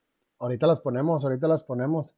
Oye, acuérdate que esta canción, la de Hello by the Name, güey, pues narra, narra una epopeya, güey. Es este, yo creo que es una la epopeya más célebre de la banda, güey. Porque narra la historia de un preso, de un preso que está a punto de ser ahorcado, güey. Es como una de las letras más filosóficas de las que ha hecho Steve Harris y el mismo, varios miembros de la banda, hasta el mismo Dickinson, güey. Ha declarado, ha declarado que es de sus canciones favoritas, güey. El mismo Dickinson ha dicho de que, güey, tocar Hello by the Name en vivo, güey, es como narrarle una película al público, güey. Es, es, es, algo increíble para los mismos miembros de la banda, güey. ¿Qué más? Pues tenemos también, acuérdate que en ese disco tenemos Children of the Dam, güey, que está basada en la película El pueblo de los malditos, güey. O sea, y la secuela, ¿no? De Children of the Dam, los hijos de los malditos que Dickinson menciona que Children of the Dam también fue inspirada por la canción Children of the Sea de Black Sabbath. hay una entrevista que hizo Dickinson ahí para la BBC Radio donde menciona este dato. Fue, toda una controversia, ¿no, Luis? Ese, ese tema, porque creo que sí hubo algo de, problemas, ¿no? ¿Cuál? Porque decían que se parecían los temas. Ah, pues, pues es que Dickinson dice que, que fue una inspiración, güey. Que fue una inspiración, entonces, pues, ahí siempre va a haber una, una controversia de si la robaron o se inspiraron, entonces. Mira, aquí voy a poner esta foto, Luis, que nos manda este, los fans. Manda, a ver, ahí me voy a quitar tantito para que se vea. En un concierto en vivo, mándenlo las fotos a Instagram. buenísima, buenísima foto, eh. Tiaren Farías, gracias por mandarnos la foto. Aquí le estamos poniendo. Qué buena Excelente anécdotas del concierto. Qué buena foto, eh. Aquí la vamos a dejar de, de fondo para que sea bonito. Y pues este álbum tiene otras buenas canciones, The Prisoner, que sabemos que fue inspirada por la serie británica con el mismo nombre de Prisoner, güey. Este, tenemos 22A, Kasha Avenue, güey. Y fue un disco bien recibido, güey, en general. Sí. Fue un buen, buen disco para Iron Maiden, güey. Este, aparte de, pues ya sabemos que desencadenó, miles de acusaciones para la banda, güey. Este, muchos medios masivos les dieron la espalda, güey, en una especie de como censura velada, ¿sabes? Pero pues sí, la radio y la televisión nos tienen censurados, no, no censurados, pero si los podían evitar, mejor. Esa, es la, respuesta. Y aún así ellos estaban brillando. Sí, esto, es que esto no impidió, güey. Eso no impidió que comenzaran a ser un fenómeno, güey. De voz en voz, güey. Hasta rompieron récords de audiencia en los Estados Unidos, güey. A pesar de que los medios nunca hicieron eco de esto, güey. O sea, los medios no decían que estaban rompiendo récords, güey, ni nada, güey. O sea, por ejemplo, había otras, otras bandas en ese momento como Quiet Riot, güey, Judas Priest, Twisted Sister o Motley Crue, güey, los mismos Motley Crue, güey, que contaban con el apoyo de los medios, güey. Era un apoyo mediático increíble y para Iron Maiden no lo hubo ya en ese momento, güey. Exactamente. Pero bueno, después de ese disco, güey. De este álbum, eh, El número de la bestia. The Number of the Beast. Sí, que pues tiene la portada ahí, la que te dije que viene, que las portadas las hizo Derek Riggs para los fanáticos es un artista británico conocido como el creador de Eddie, de Eddie, the Head. Se llama Derek Riggs, es un artista británico. Y pues también trabajó con otras bandas como Gamma Raid, güey, en los primeros álbumes de Halloween, güey. Entonces es un gran, un gran, gran, gran, gran, gran artista, güey. Así eh, es. Y, esta portada, güey, este... ¿La pongo? La, habían... Sí, ponla. ¿Del siguiente álbum? Salen un poquito no, yo digo la de The Number of the Beast. Todavía estoy aquí. Ah, ok, estamos en el otro. Bueno, ahorita vamos a cambiar. que te digo que decidieron guardar, que la iban a usar para Purgatory, no la usaron y la guardaron para, para, este, para este álbum porque decía Rod Smallwood que estaba muy buena la portada como para un sencillo. La guardaron, güey. Sí. Pero fíjate, la portada original, güey, incluye el cielo azul de fondo, güey. ¿En serio? Eso fíjate, no lo. Ah, sí, güey. Yo, siempre lo sé. Y la que tú, la que tú pusiste es, el cielo, el cielo gris, ¿verdad?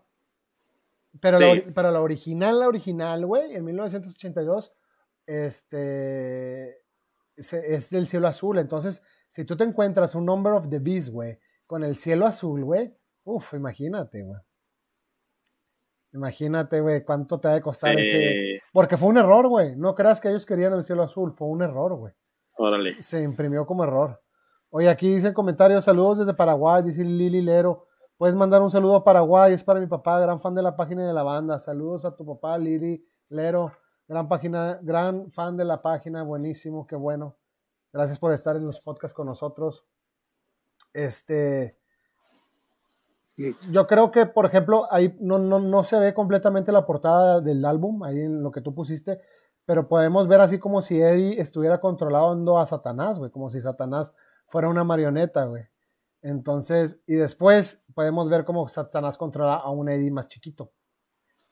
Fíjate, dice Sergio Chávez, lo que dices ahorita, sí, es una joya encontrar el disco con cielo azul. Sí, güey, es una joya encontrar el disco con cielo azul, güey, porque fue un error, güey. Es un error, pero aquí eh, lo que querían dar de entender en la portada es quién controla a quién, güey. Eddie controla a Satanás o Satanás controla a Eddie.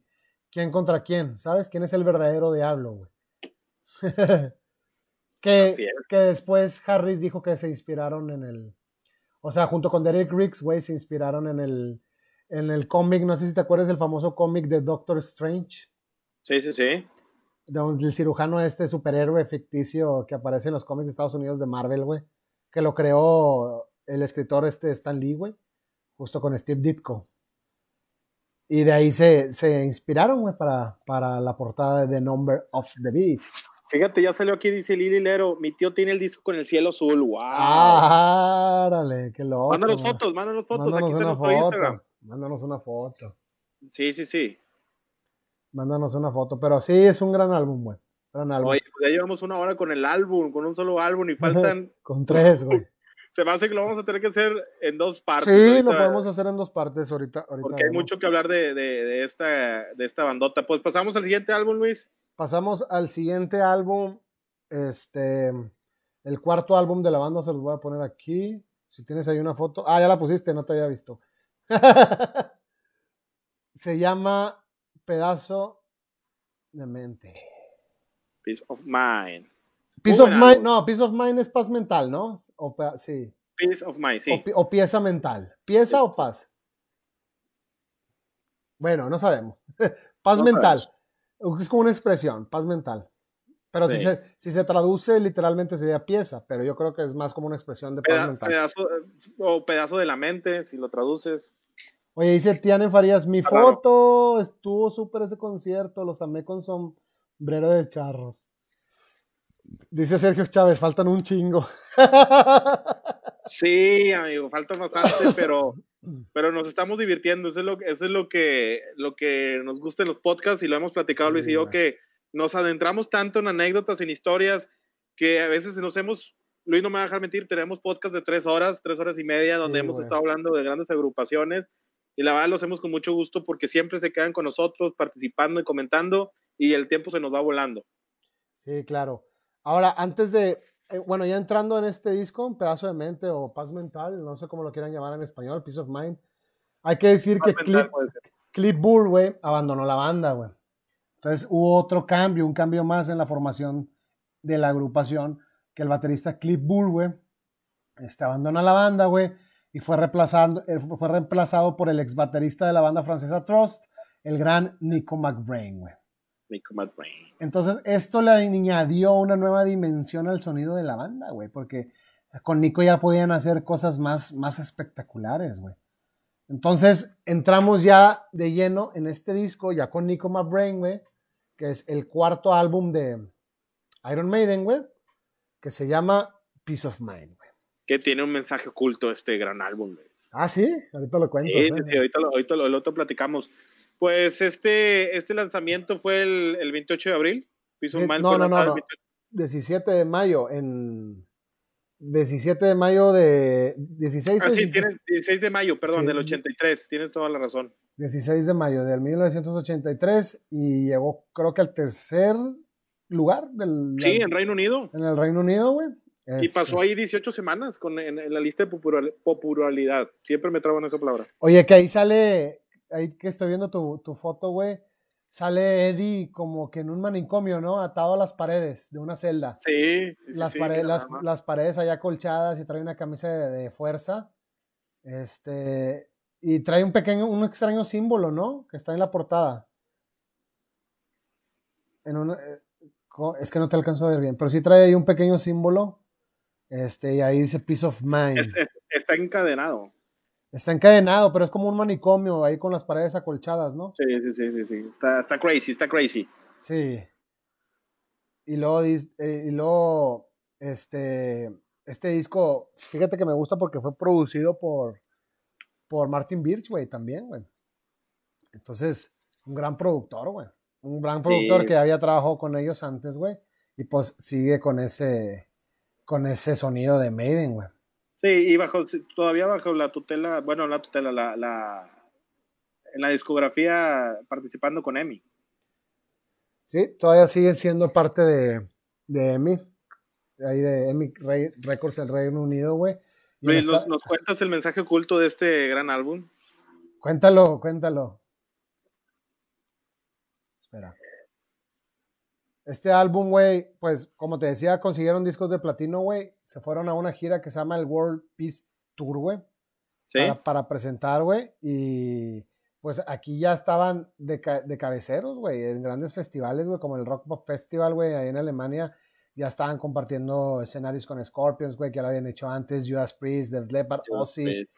El mismo, los mismos de Quiet Riot, güey, en diciembre del 83, güey. Y creo que es un gran disco, güey. Creo que es un gran disco para ellos, güey. Este. Hay unas grandes, unas grandes canciones que creo que una de las canciones más grandes de este disco, obviamente, es The Trooper. The Trooper. The Trooper, que pues mucha gente la conoce, güey. Es una de las canciones que yo toqué de las primeras veces que empecé a tocar música, al tocar la guitarra. de, fue gracias a esta canción de Iron Maiden, güey. Este, pues esta canción de Trooper habla sobre una batalla, creo que es la batalla de, de Balaclava, güey, ahí en el 1854, güey, durante la guerra de Crimea, güey. Es, es una obra, güey, es una obra de Lord Alfred Tennyson, güey, que se llama La carga de la caballería ligera, güey. Entonces ahí la canción tiene un, una visión como más triste de estos poemas, güey, y toma el punto de vista de un soldado de la caballería que fue muerto en el combate, güey. Entonces, por ejemplo, es como conocida como el sonido de galope de las guitarras y bajos, güey. Tiene pues, un riff súper pegadizo, ¿no?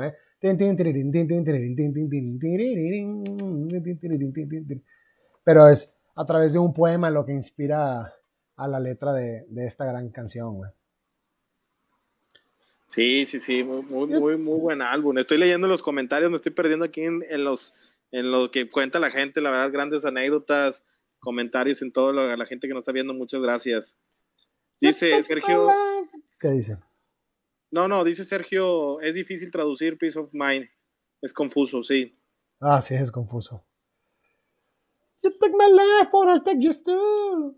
You fire my but I run it through. Qué, qué voz, eh, qué voz de este can, pues el mensaje oculto dentro de, de este álbum eh, es el, al comienzo de la sexta pista. Ajá. Pista, Still Life.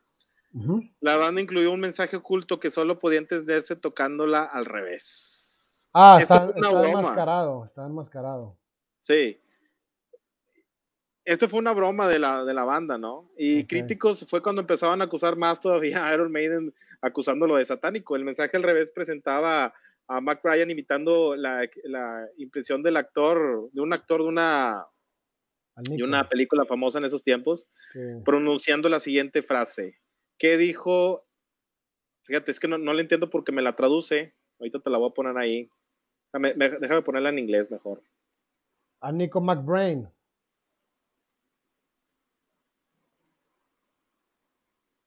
Nico McBrain. Es que si no fue una... Dice, no te metas con cosas que no entiendes.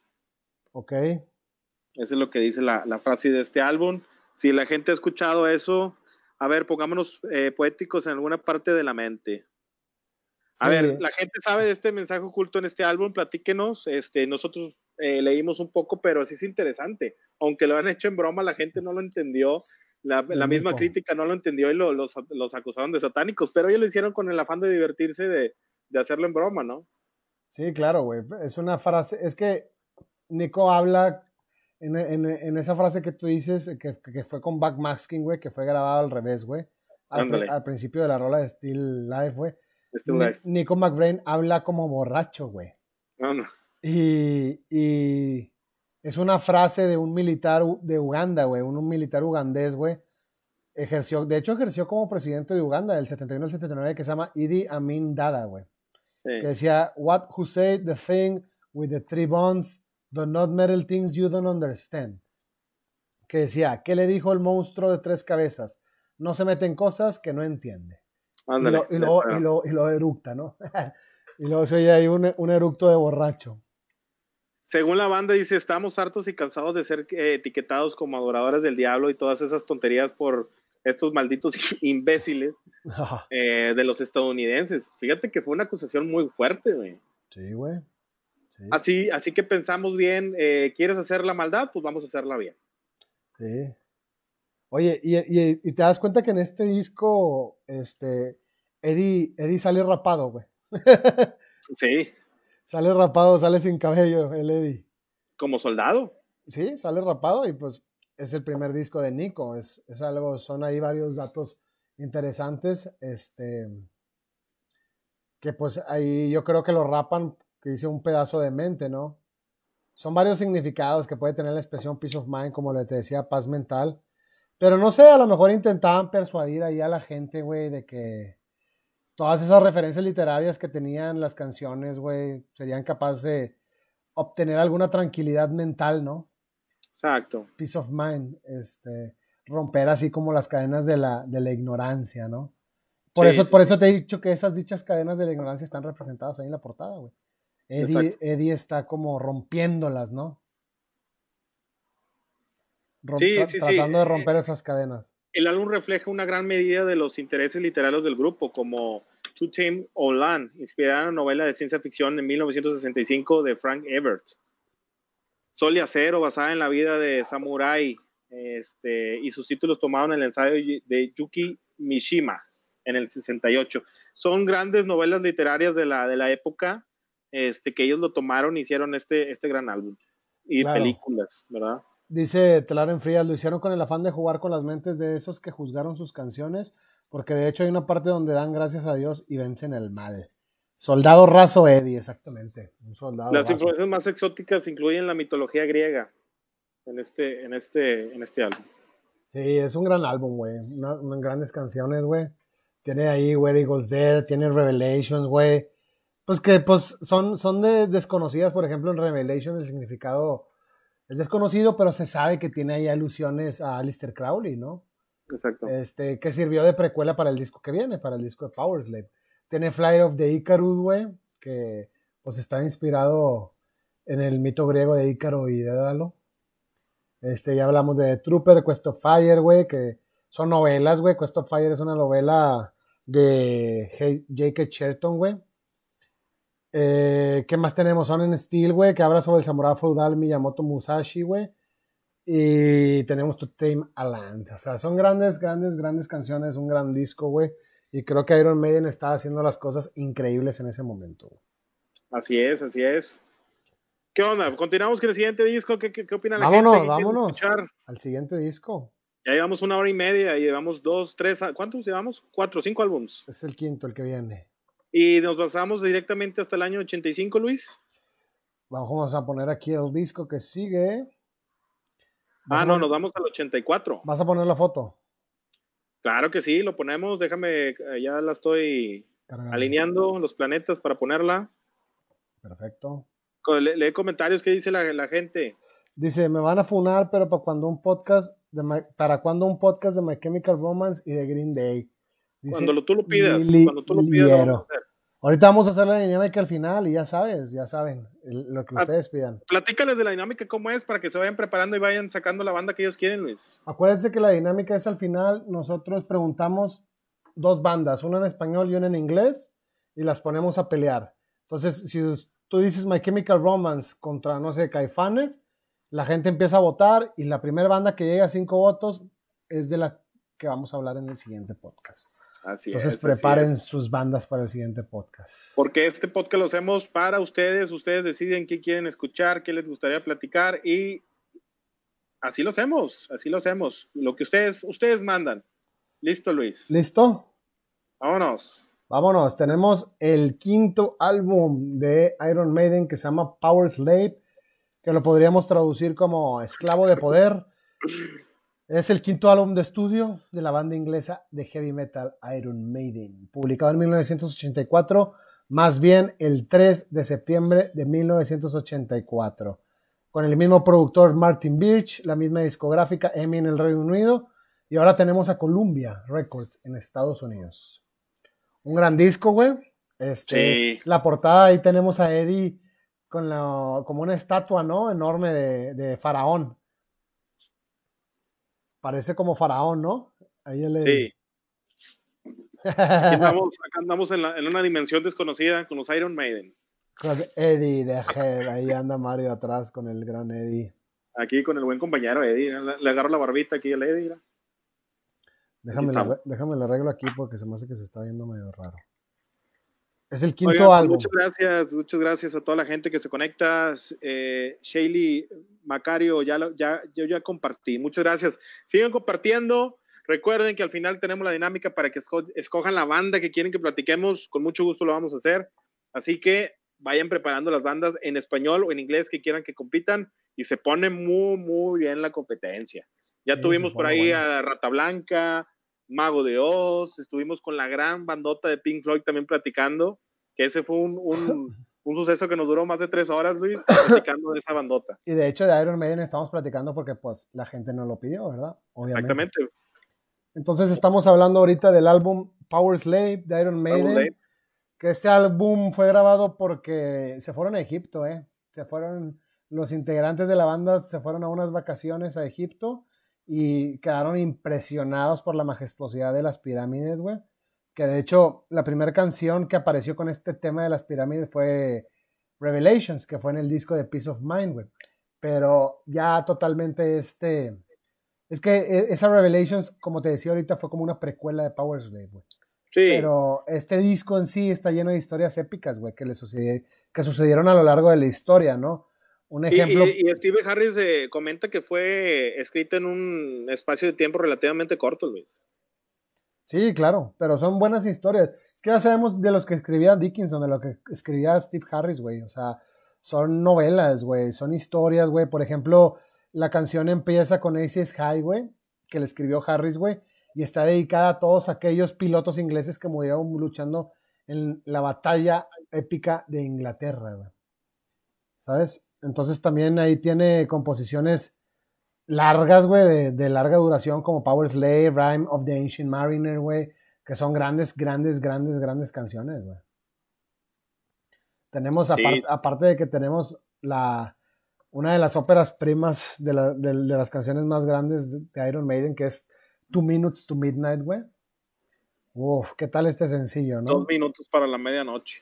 Que este, este sencillo en realidad tiene, tiene referencias al reloj del apocalipsis, güey.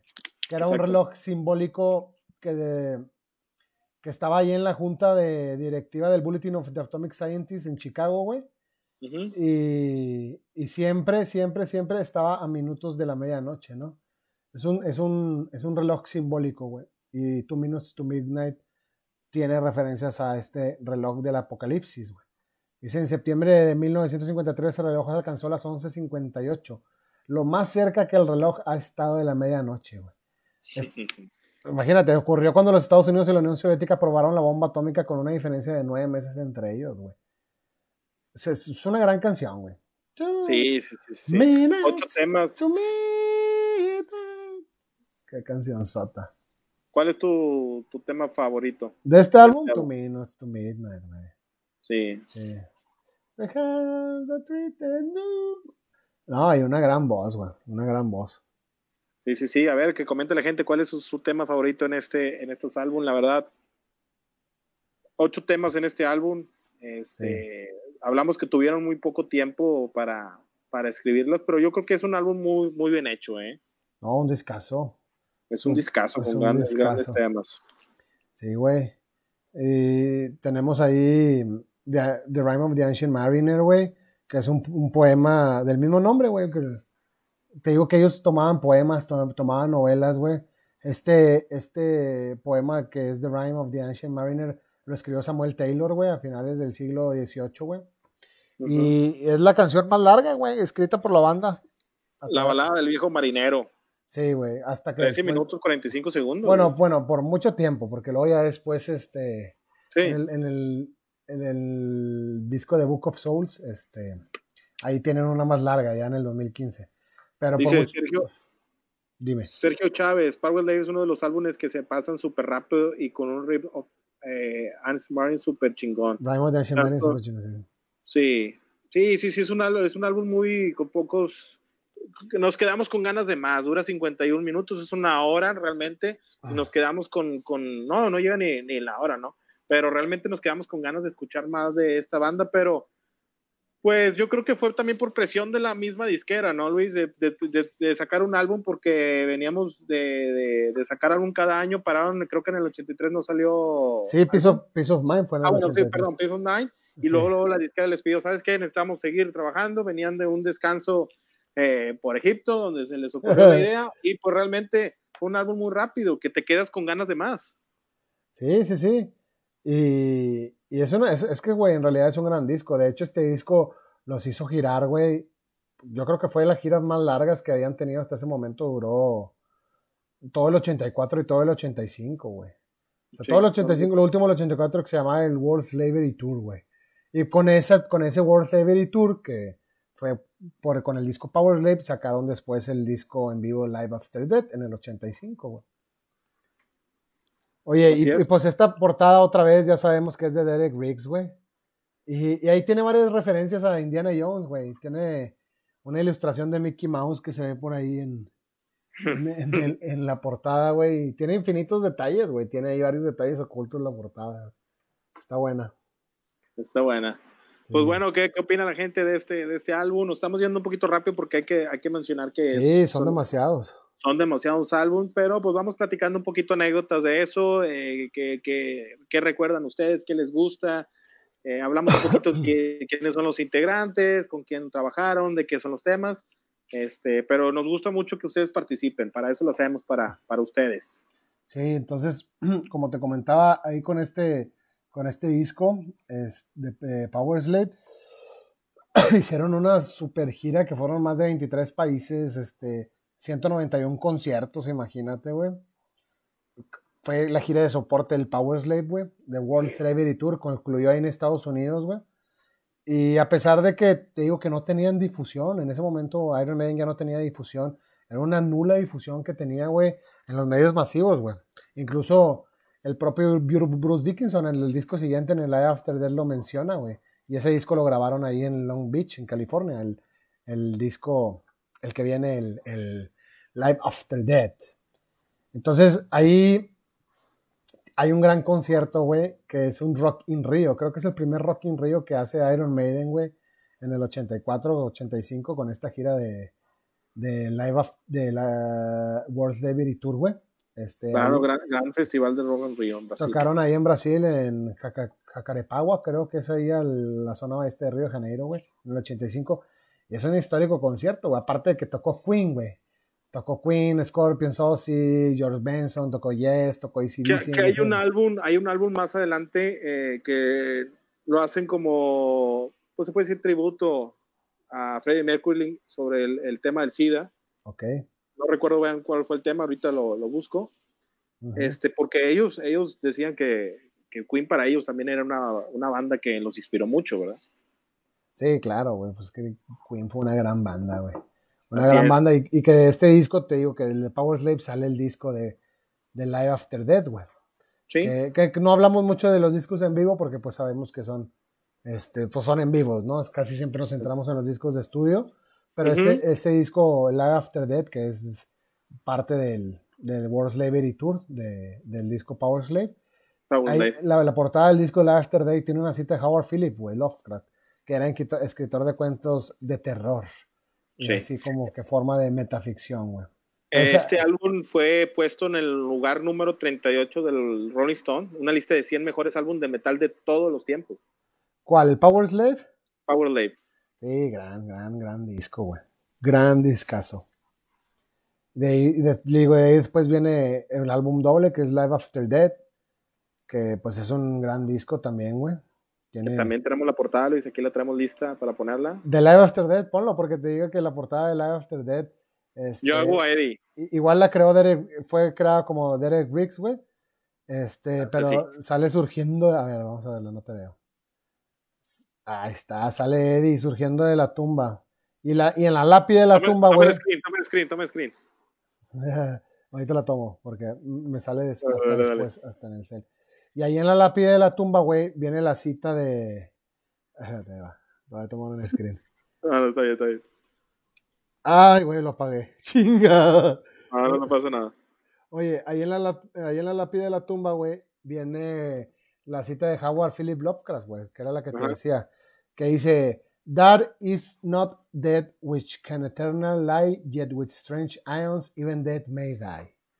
Que en español se traduciría, que no está muerto lo que yace eternamente, y con el paso de los eones aún la muerte puede morir. ¡Auch! Ahí viene la lápida, es lo que está escrito ahí en la lápida. Ah, fíjate, Howard, no ver, yo estoy Howard, Howard Philip Lovecraft. Y aparte, pues el disco ahí, acuérdate que empieza con un discurso del primer ministro este Winston Churchill, que fue el primer ministro político, estadista, historiador y escritor británico ante la inminencia del bombardeo a la ciudad de Londres del ejército alemán. Pero bueno, vámonos al siguiente en disco en estudio. ¿Lo tienes por ahí? Fíjate que yo estaba, estaba recordando eh, eh, grandes, grandes temas de, este álbum. El siguiente no lo tengo, pero eh, fue en el 86, ¿no? Somewhere in Time, sí. Sí, sí, sí, fue en el 86. Déjame, estoy buscando la, la, portada para que para ponérsela aquí a, la gente que nos está viendo. Déjame, te lo pongo aquí. Ya la vamos a poner. Somewhere in Time. Perfecto. Déjame, ya, ya, estoy aquí poniendo el screen. Pues muchas gracias, muchas gracias a toda la gente que, que se queda. Y toda la gente que se ha quedado, eh, güey. Sí, gracias, en realidad se lo agradecemos muchísimo. Esto lo hacemos por ustedes. Todo esto siempre lo hacemos por ustedes. Toda la gente que se queda, siempre. Ahí tenemos el otro álbum de el gran Eddie, siempre caracterizando las portadas de esta gran bandota. Sí, ¿verdad? Pues sí. que, que, era como, como la mascota para ellos. Sí, sí, sí. Déjame, están, mandando mensajes, déjame, ahorita los leo, Luis. Vamos a empezar con... Somewhere in Time. Time. Que sería en algún lugar en el tiempo. Déjame leer. El sexto álbum de estudio de la banda británica Iron Maiden. Oye, hay bastante banda platicando en Reto Clásicos y más. Gracias a toda la banda que se está poniendo y se está metiendo. Eh, grandes fans de, de, Iron Maiden. Dice, gran álbum y me gustan todos. Saludos, Berta Tamimi, San Mateo, California. Saludos. Efraín Mosquera dice saludos desde Fundación Magdalena, Colombia. Saludos a toda la gente, en serio, sí vemos sus mensajes, siempre los estamos leyendo, son muchísimos mensajes que nos mandan por las plataformas de rock, este, y pues gracias, los hacemos para, para ustedes. Pues vámonos, Luis, vámonos con este grandoso tema. Oye, también hay mucha gente acá en, enroqueadas, güey. Bien, visitándolos, dice Mónica Silva, Beca San, saludos. Anadino, saludos. David Duarte, hola, dice Mirta Velázquez. Marcelo Velasco, saludos desde Ecuador. Mónica Silva, Ciudad de México. Guía Fuenzaldila desde Chile. Hola desde Chile, Milena Delgado. Saludos desde San Luis Potosí. Noé Hernández. Coapa, Ángel Cortés. Oye, demasiada gente. Manden saludos. Mirta Velázquez dice desde León, Guanajuato. Igor Paz, Mario Cruz desde Chile, Gia Fuensaldea, desde Honduras, Andino Cecilio. Saludos muchachos, estoy viendo los de Argentina, Walter Romo. Hola muchachos de Colombia, soy Diego Hernández. Saludos Diego. Desde Chile, Fernanda Isabel. Saludos Diego. Aguanta Iron Maiden, dice Walter Romero. Desde Guadalajara, bros. Jackie Ismael. Desde Santa Cruz, Bolivia, Toro Suárez. Desde Colombia, Andrés Felipe.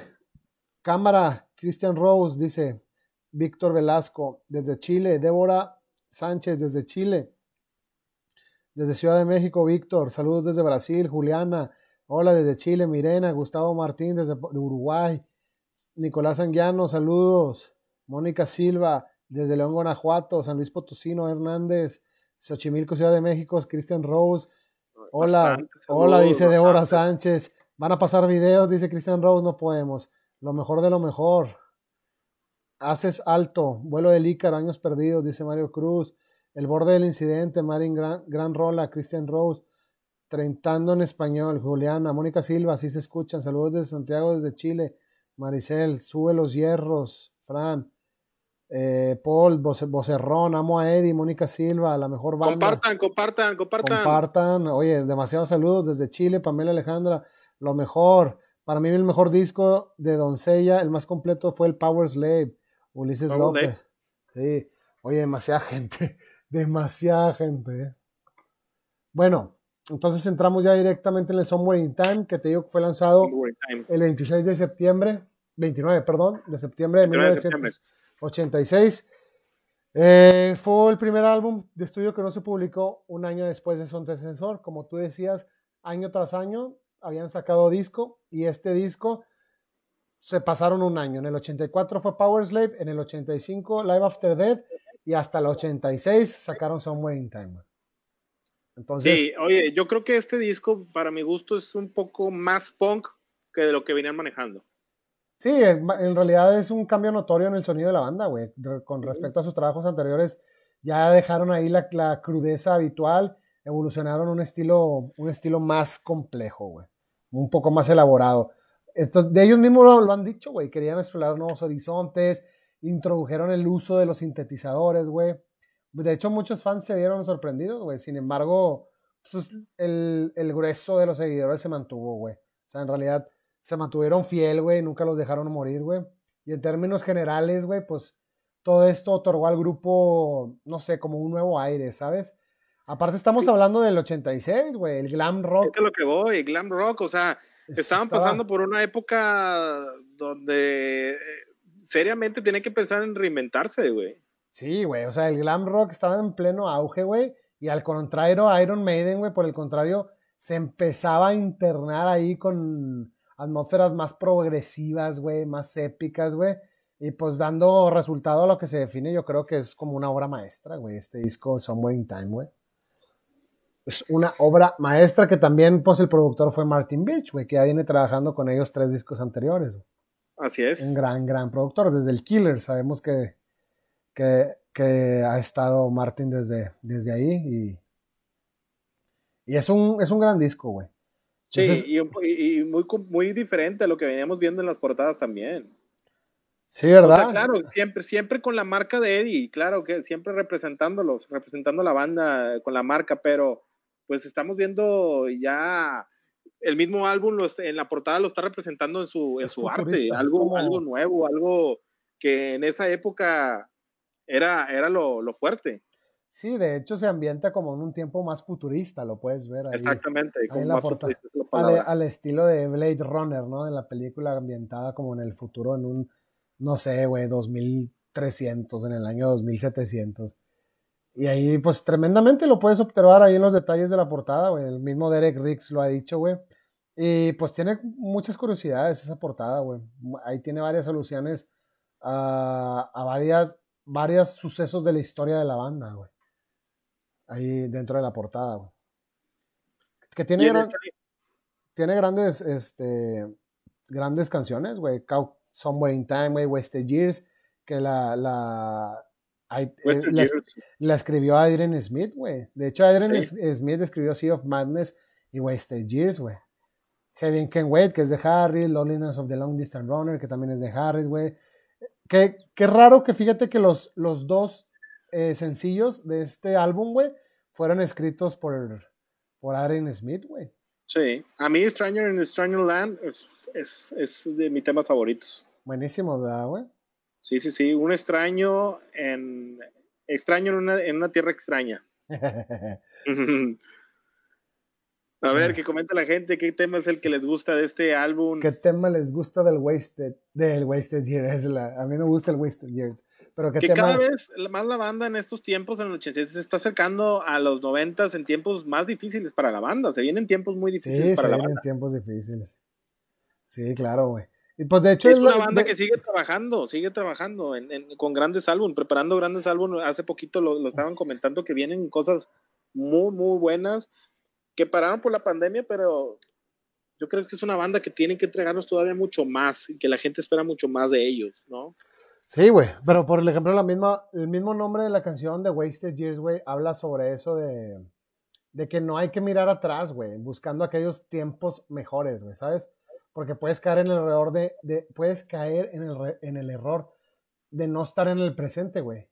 Y que vas, vas a que aquel que en el futuro vas a añorar. O sea, este, este presente en el que estás ahorita, en el futuro lo vas a añorar, güey. ¿Por qué? Porque va a ser pasado y como siempre estuviste pensando en el pasado, güey, siempre vas a estar pensando en esos wasted years, en esos años perdidos. De ahí viene el nombre de la canción, güey. ¿Te gusta el sonido que metieron con los, con los teclados? ¿Con los sintetizadores? Sí, güey. Sí, ¿Sí te gusta? Sí, sí en realidad. En realidad experimentaron bien, son años de experimentación, güey. Es, un son, es, es, que es un sonido que apunta claramente a lo progresivo, güey. O sea. Pero Steve, Steve lo, lo, comenta que no era de su total agrado, güey.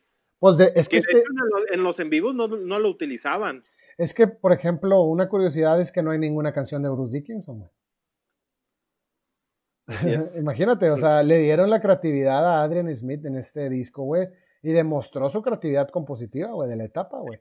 Pero no, no incluye ningún crédito, güey, de, de, escritura de Bruce Dickinson, güey, este disco, güey. Entonces, Adrian Smith aportó las letras de Wasted Years, güey, como te dije, de Sea of Madness. De hecho, de Stranger in Strange Land también es de Adrian Smith, güey. ¿Por qué crees que no han metido eh, los temas de Brooke Dickinson? ¿Crees que ya había problemas? ¿Crees que habían diferencias?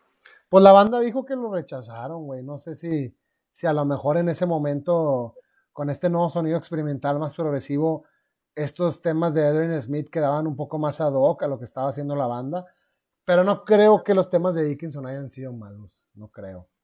No, no, no, no.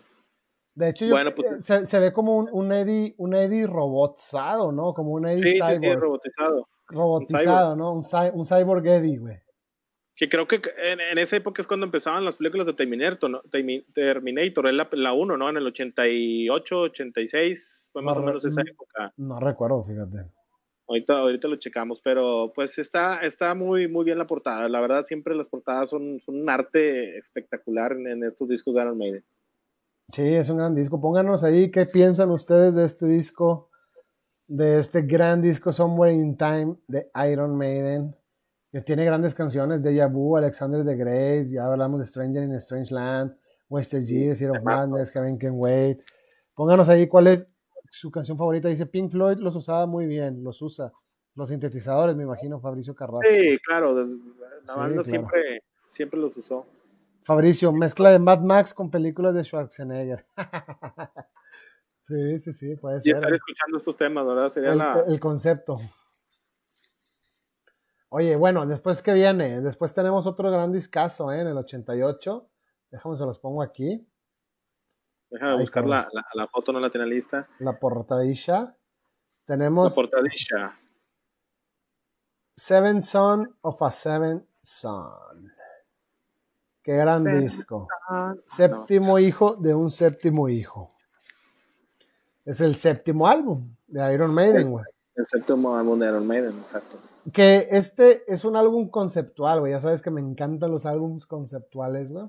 Claro. Este, es un álbum conceptual que se trata, habla de la historia de un vidente, güey.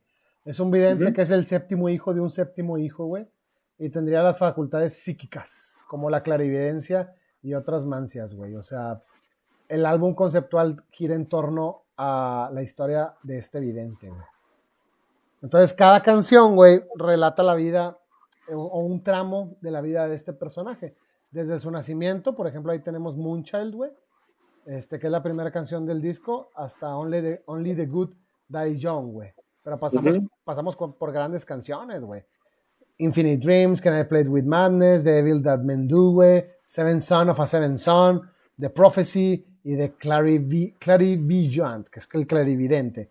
Terminando con Only the Good Die Young, que aquí ya tenemos canciones de Smith, de Dickinson, canciones de Harris. De hecho, tenemos canciones de los tres, Smith, Dickinson y Harris, güey. Y este disco tuvo varios sencillos, ¿eh? De hecho, de las ocho canciones, cinco fueron sencillos. ¿Qué estás haciendo? A ver, yo me tra... Ah, estás buscando el. ¿Estás buscando la portada o qué? A ver, estoy trabado. Estás bien trabado. Ahí sí te veo. Mario, ¿estás por ahí? Sí, sí, te... Estás trabado. Estás trabado. Pongan ahí si pueden ver a Mario o no lo pueden ver. La gente que nos está viendo. Pueden ver al gran Mario. Se trabó al gran Mario. Se fue. Se fue. Está trabado. Bueno, vamos a hablar un poquito de este disco mientras regresa Mario. Como les decía, este disco es conceptual. Este, me encantan los discos conceptuales, güey. Eh, al igual que el disco anterior, Somewhere in Time, este disco tiene muchos, muchos, muchos sintetizadores, güey. Estábamos hablando que eh, todo el disco habla del transcurso de los varios tramos de la vida de este personaje, desde que nació en Moonchild, güey, fue donde fue, fue descubriendo sus poderes, fue descubriendo su destino. Tenemos ahí que Play with Madness, donde va descubriendo la, la vida, el destino y pues la inminente en la, en la canción Only the Good Die Young. Aquí tenemos a Mario que ya no está.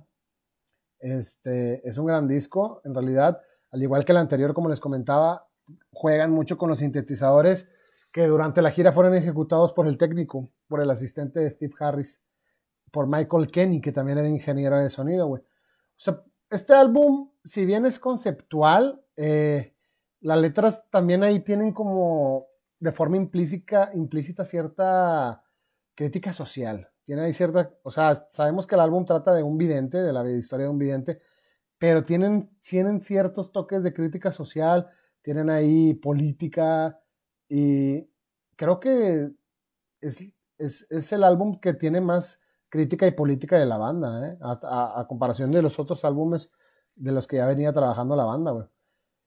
Es considerado una obra maestra para mí, es un gran álbum, es uno de los mejores álbums que Iron Maiden hizo, es una gran, gran, gran obra maestra. Redefinió el heavy metal en sí, tenemos al gran Martin Birch igual como productor. Este, creo que con este álbum pudieron participar en el Monsters of Rock, ahí en, en este épico concierto. Aquí tenemos a Mario. Ah, ¿qué pasó, Mario? Ya volvió. se te fue, se te fue. A ver, estoy... Ahí estás, ahí estás. Se te fue, se te fue. A ver, espérame, déjame ver si. Se fue, se fue el señorón otra vez, se fue. Dice, ¿qué canción recomiendas como un primer acercamiento del séptimo álbum? Pues hay grandes canciones, hay grandes canciones. Eh, por ejemplo, es que como es disco conceptual, yo te recomiendo que si tienes la oportunidad de escuchar el disco completo, porque tenemos desde mucha hasta Only the Good Day Young, pero por ejemplo ahí tenemos El Clarividente, que es la penúltima canción, o, o la de Devil That Men Do, es una gran, gran, gran, gran, gran, gran, gran canción. Seven Son of the Seven Son, aunque no fue sencillo, a mí me gusta, me gusta mucho. Vamos a ver si ya volvió este señorón. No, no está. Se fue, se fue el estimado Mario. Este, ¿qué te puedo decir? Un trasfondo, un trasfondo de las canciones, pues la idea, el álbum se basa como lo, como lo he repetido, en este clarividente, en este vidente. Este, esta idea en realidad se le ocurrió a Steve. Este, él leyó un libro, hay un libro que se llama El séptimo hijo, que es del escritor estadounidense Orson Scott. Y como era el séptimo álbum, hay un documental donde Steve Harris declara que pues era su séptimo álbum de estudio y como no tenían el título, pues no tenían la idea, en idea absoluta de que se iba a tratar el álbum, él leyó la historia del séptimo hijo, que era pues una figura mística que tiene estos, todos estos dones paranormales, ¿no? Como la clarividencia, y era más como, al principio como que, bueno, pues va a ser como un buen título para el séptimo álbum, ¿no? Entonces llamó a Bruce, hablaban al respecto y pues simplemente la idea fue creciendo. Por eso tomaron este concepto del The Seventh Son of the Seventh Son. Pónganme ahí en los comentarios de quién quieren que hablemos la próxima, el próximo capítulo, de quién quieren que hablemos en el próximo podcast. Ahorita estamos hablando de Iron Maiden, todavía faltan muchísimos discos de Iron Maiden. Se me hace que lo vamos a retomar en el, próximo capítulo. Vamos a hacer dos partes de esta gran banda. Esta va a ser la parte una de Iron Maiden, porque vamos en el séptimo disco y todavía faltan nueve de estudio. O sea, Iron Maiden tiene 16 discos de estudio y en total tiene 40 discos.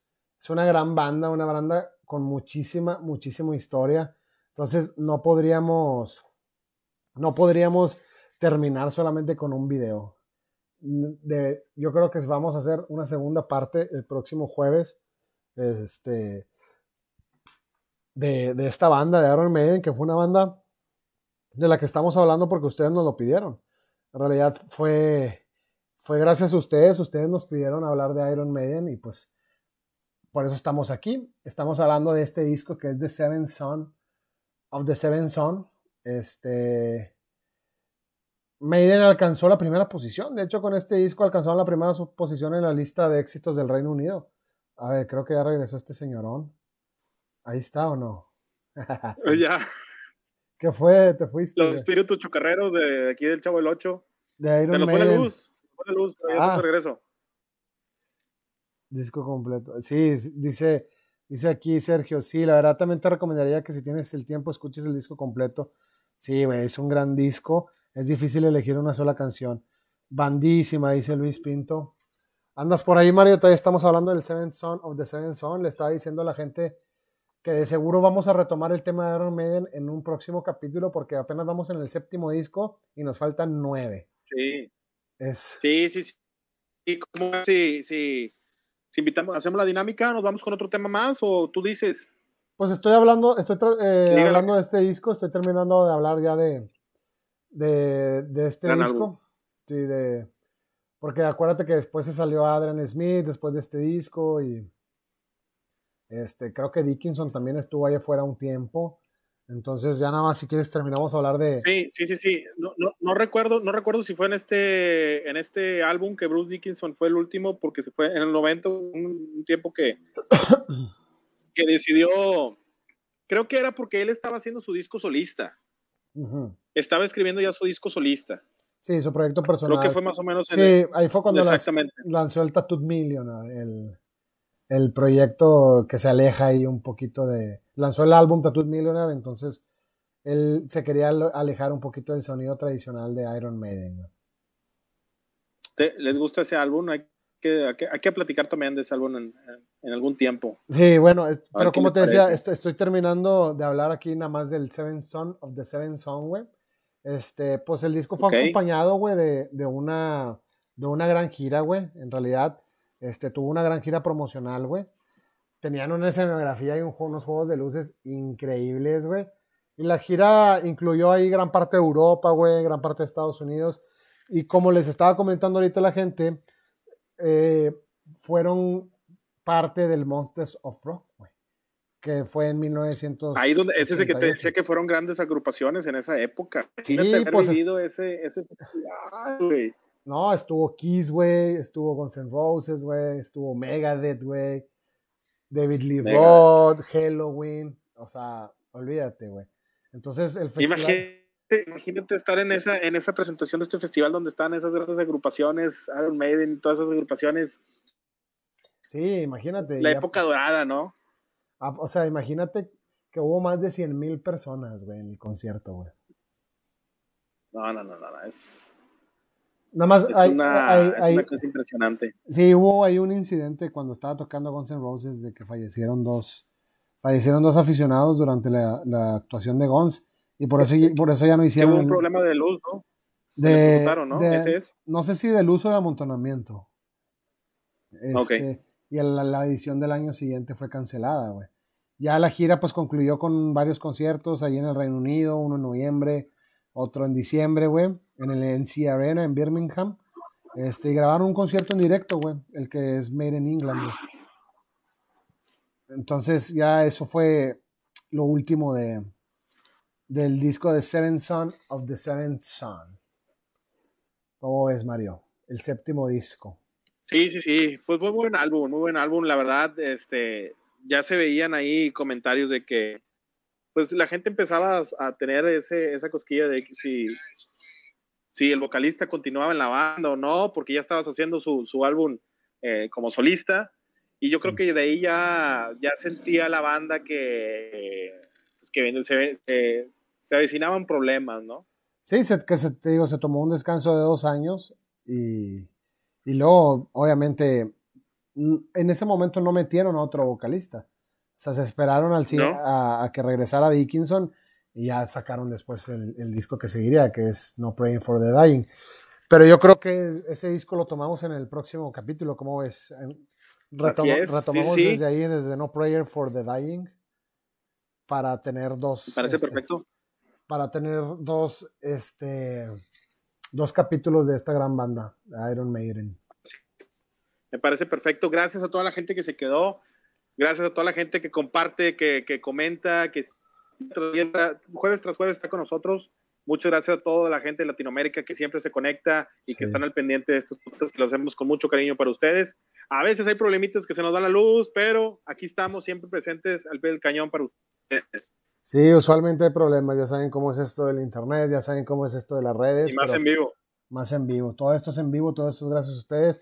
Entonces vamos a hacer este, este eh, este día no vamos a hacer la dinámica porque el próximo jueves vamos a, retomar lo que nos faltó de la historia de, Iron Maiden. Este, lo vamos a hacer en dos capítulos. Y el próximo jueves yo creo que... para el tercer... Ah, bueno, el otro jueves lo hacemos, sí. El otro, jueves. El otro jueves. Para que la gente esté al pendiente. Exactamente, para toda la gente que se conectó, estén al pendiente para seguir con el, con el tema de esta gran banda de Iron Maiden, que nos quedamos en el octavo álbum y todavía faltan otros ocho. Así es. Entonces lo retomamos viene, para... Viene más programación en Rock Escultura, viene más programación en Rock Escultura, vienen grandes entrevistas, por ahí tenemos a Big Hadi, que nosotros platicándonos del ska mexicano, este, y grandes, grandes artistas y agrupaciones van a estar con nosotros en estos, en estas entrevistas que estamos preparando para ustedes, porque ustedes lo pidieron. Sí, muchísimas gracias a toda la gente que se quedó conectada, a la gente que siempre se conecta jueves tras jueves. Recuerden seguirme aquí en mi Instagram, Antártida FM lo que me quieran decir ahí personalmente me pueden seguir. a mi amigo Mario. Voy a meter, voy a meter. Ah, métanse ahí al Instagram, Antártida FM, ahí como el continente blanco, Antártida. Antártida FM. Si me quieren escribir de qué quieren hablar, quieren platicar, de qué bandas quieren de las que hablemos, escríbanme ahí directamente a Antártida FM. Dice Luis Pinto. Y cuando, cuando nos vean, échense una cervecita si están en México, un tequilita, si están en Argentina, ¿qué toman? Un vinito. Siempre es pasando a gusto con ustedes. Recuerden que es algo que hacemos con mucho cariño. Por ahí nos agradecen, nosotros les agradecemos a ustedes por quedarse, porque siempre, siempre se quedan con nosotros hasta el último, platicando, comentando. Siempre se nos va el tiempo rápido porque queremos escuchar más de estas grandiosas bandas de rock. Sí, dice, dicen aquí la gente, dice Fabrizio, hasta mañana, se les quiere, aquí estaremos. Madrid Lagos. Igual, igual, igual. Dice Tiaren Farías, traen frías. Gracias Luis y Mario por estas noches. Dice Luis Pinto. Dice Luis Pinto, chale, ni se siente el tiempo. Este, dice, ¿por qué? Porque están hablando de nuestra religión favorita, el rock. Gracias a ustedes. Nos vemos el próximo somos jueves. Una, una legión. Sí, somos una gran comunidad. Gracias a ustedes por conectarse jueves tras jueves. Aquí vamos a estar el siguiente jueves para terminar la cita pendiente que tenemos con ustedes de esta gran banda Iron Maiden. Gracias gente, gracias a todos los que se conectaron y nos vemos el próximo jueves. El próximo jueves nos vemos, gracias. Estamos en contacto. El rock es cultura. El rock es cultura.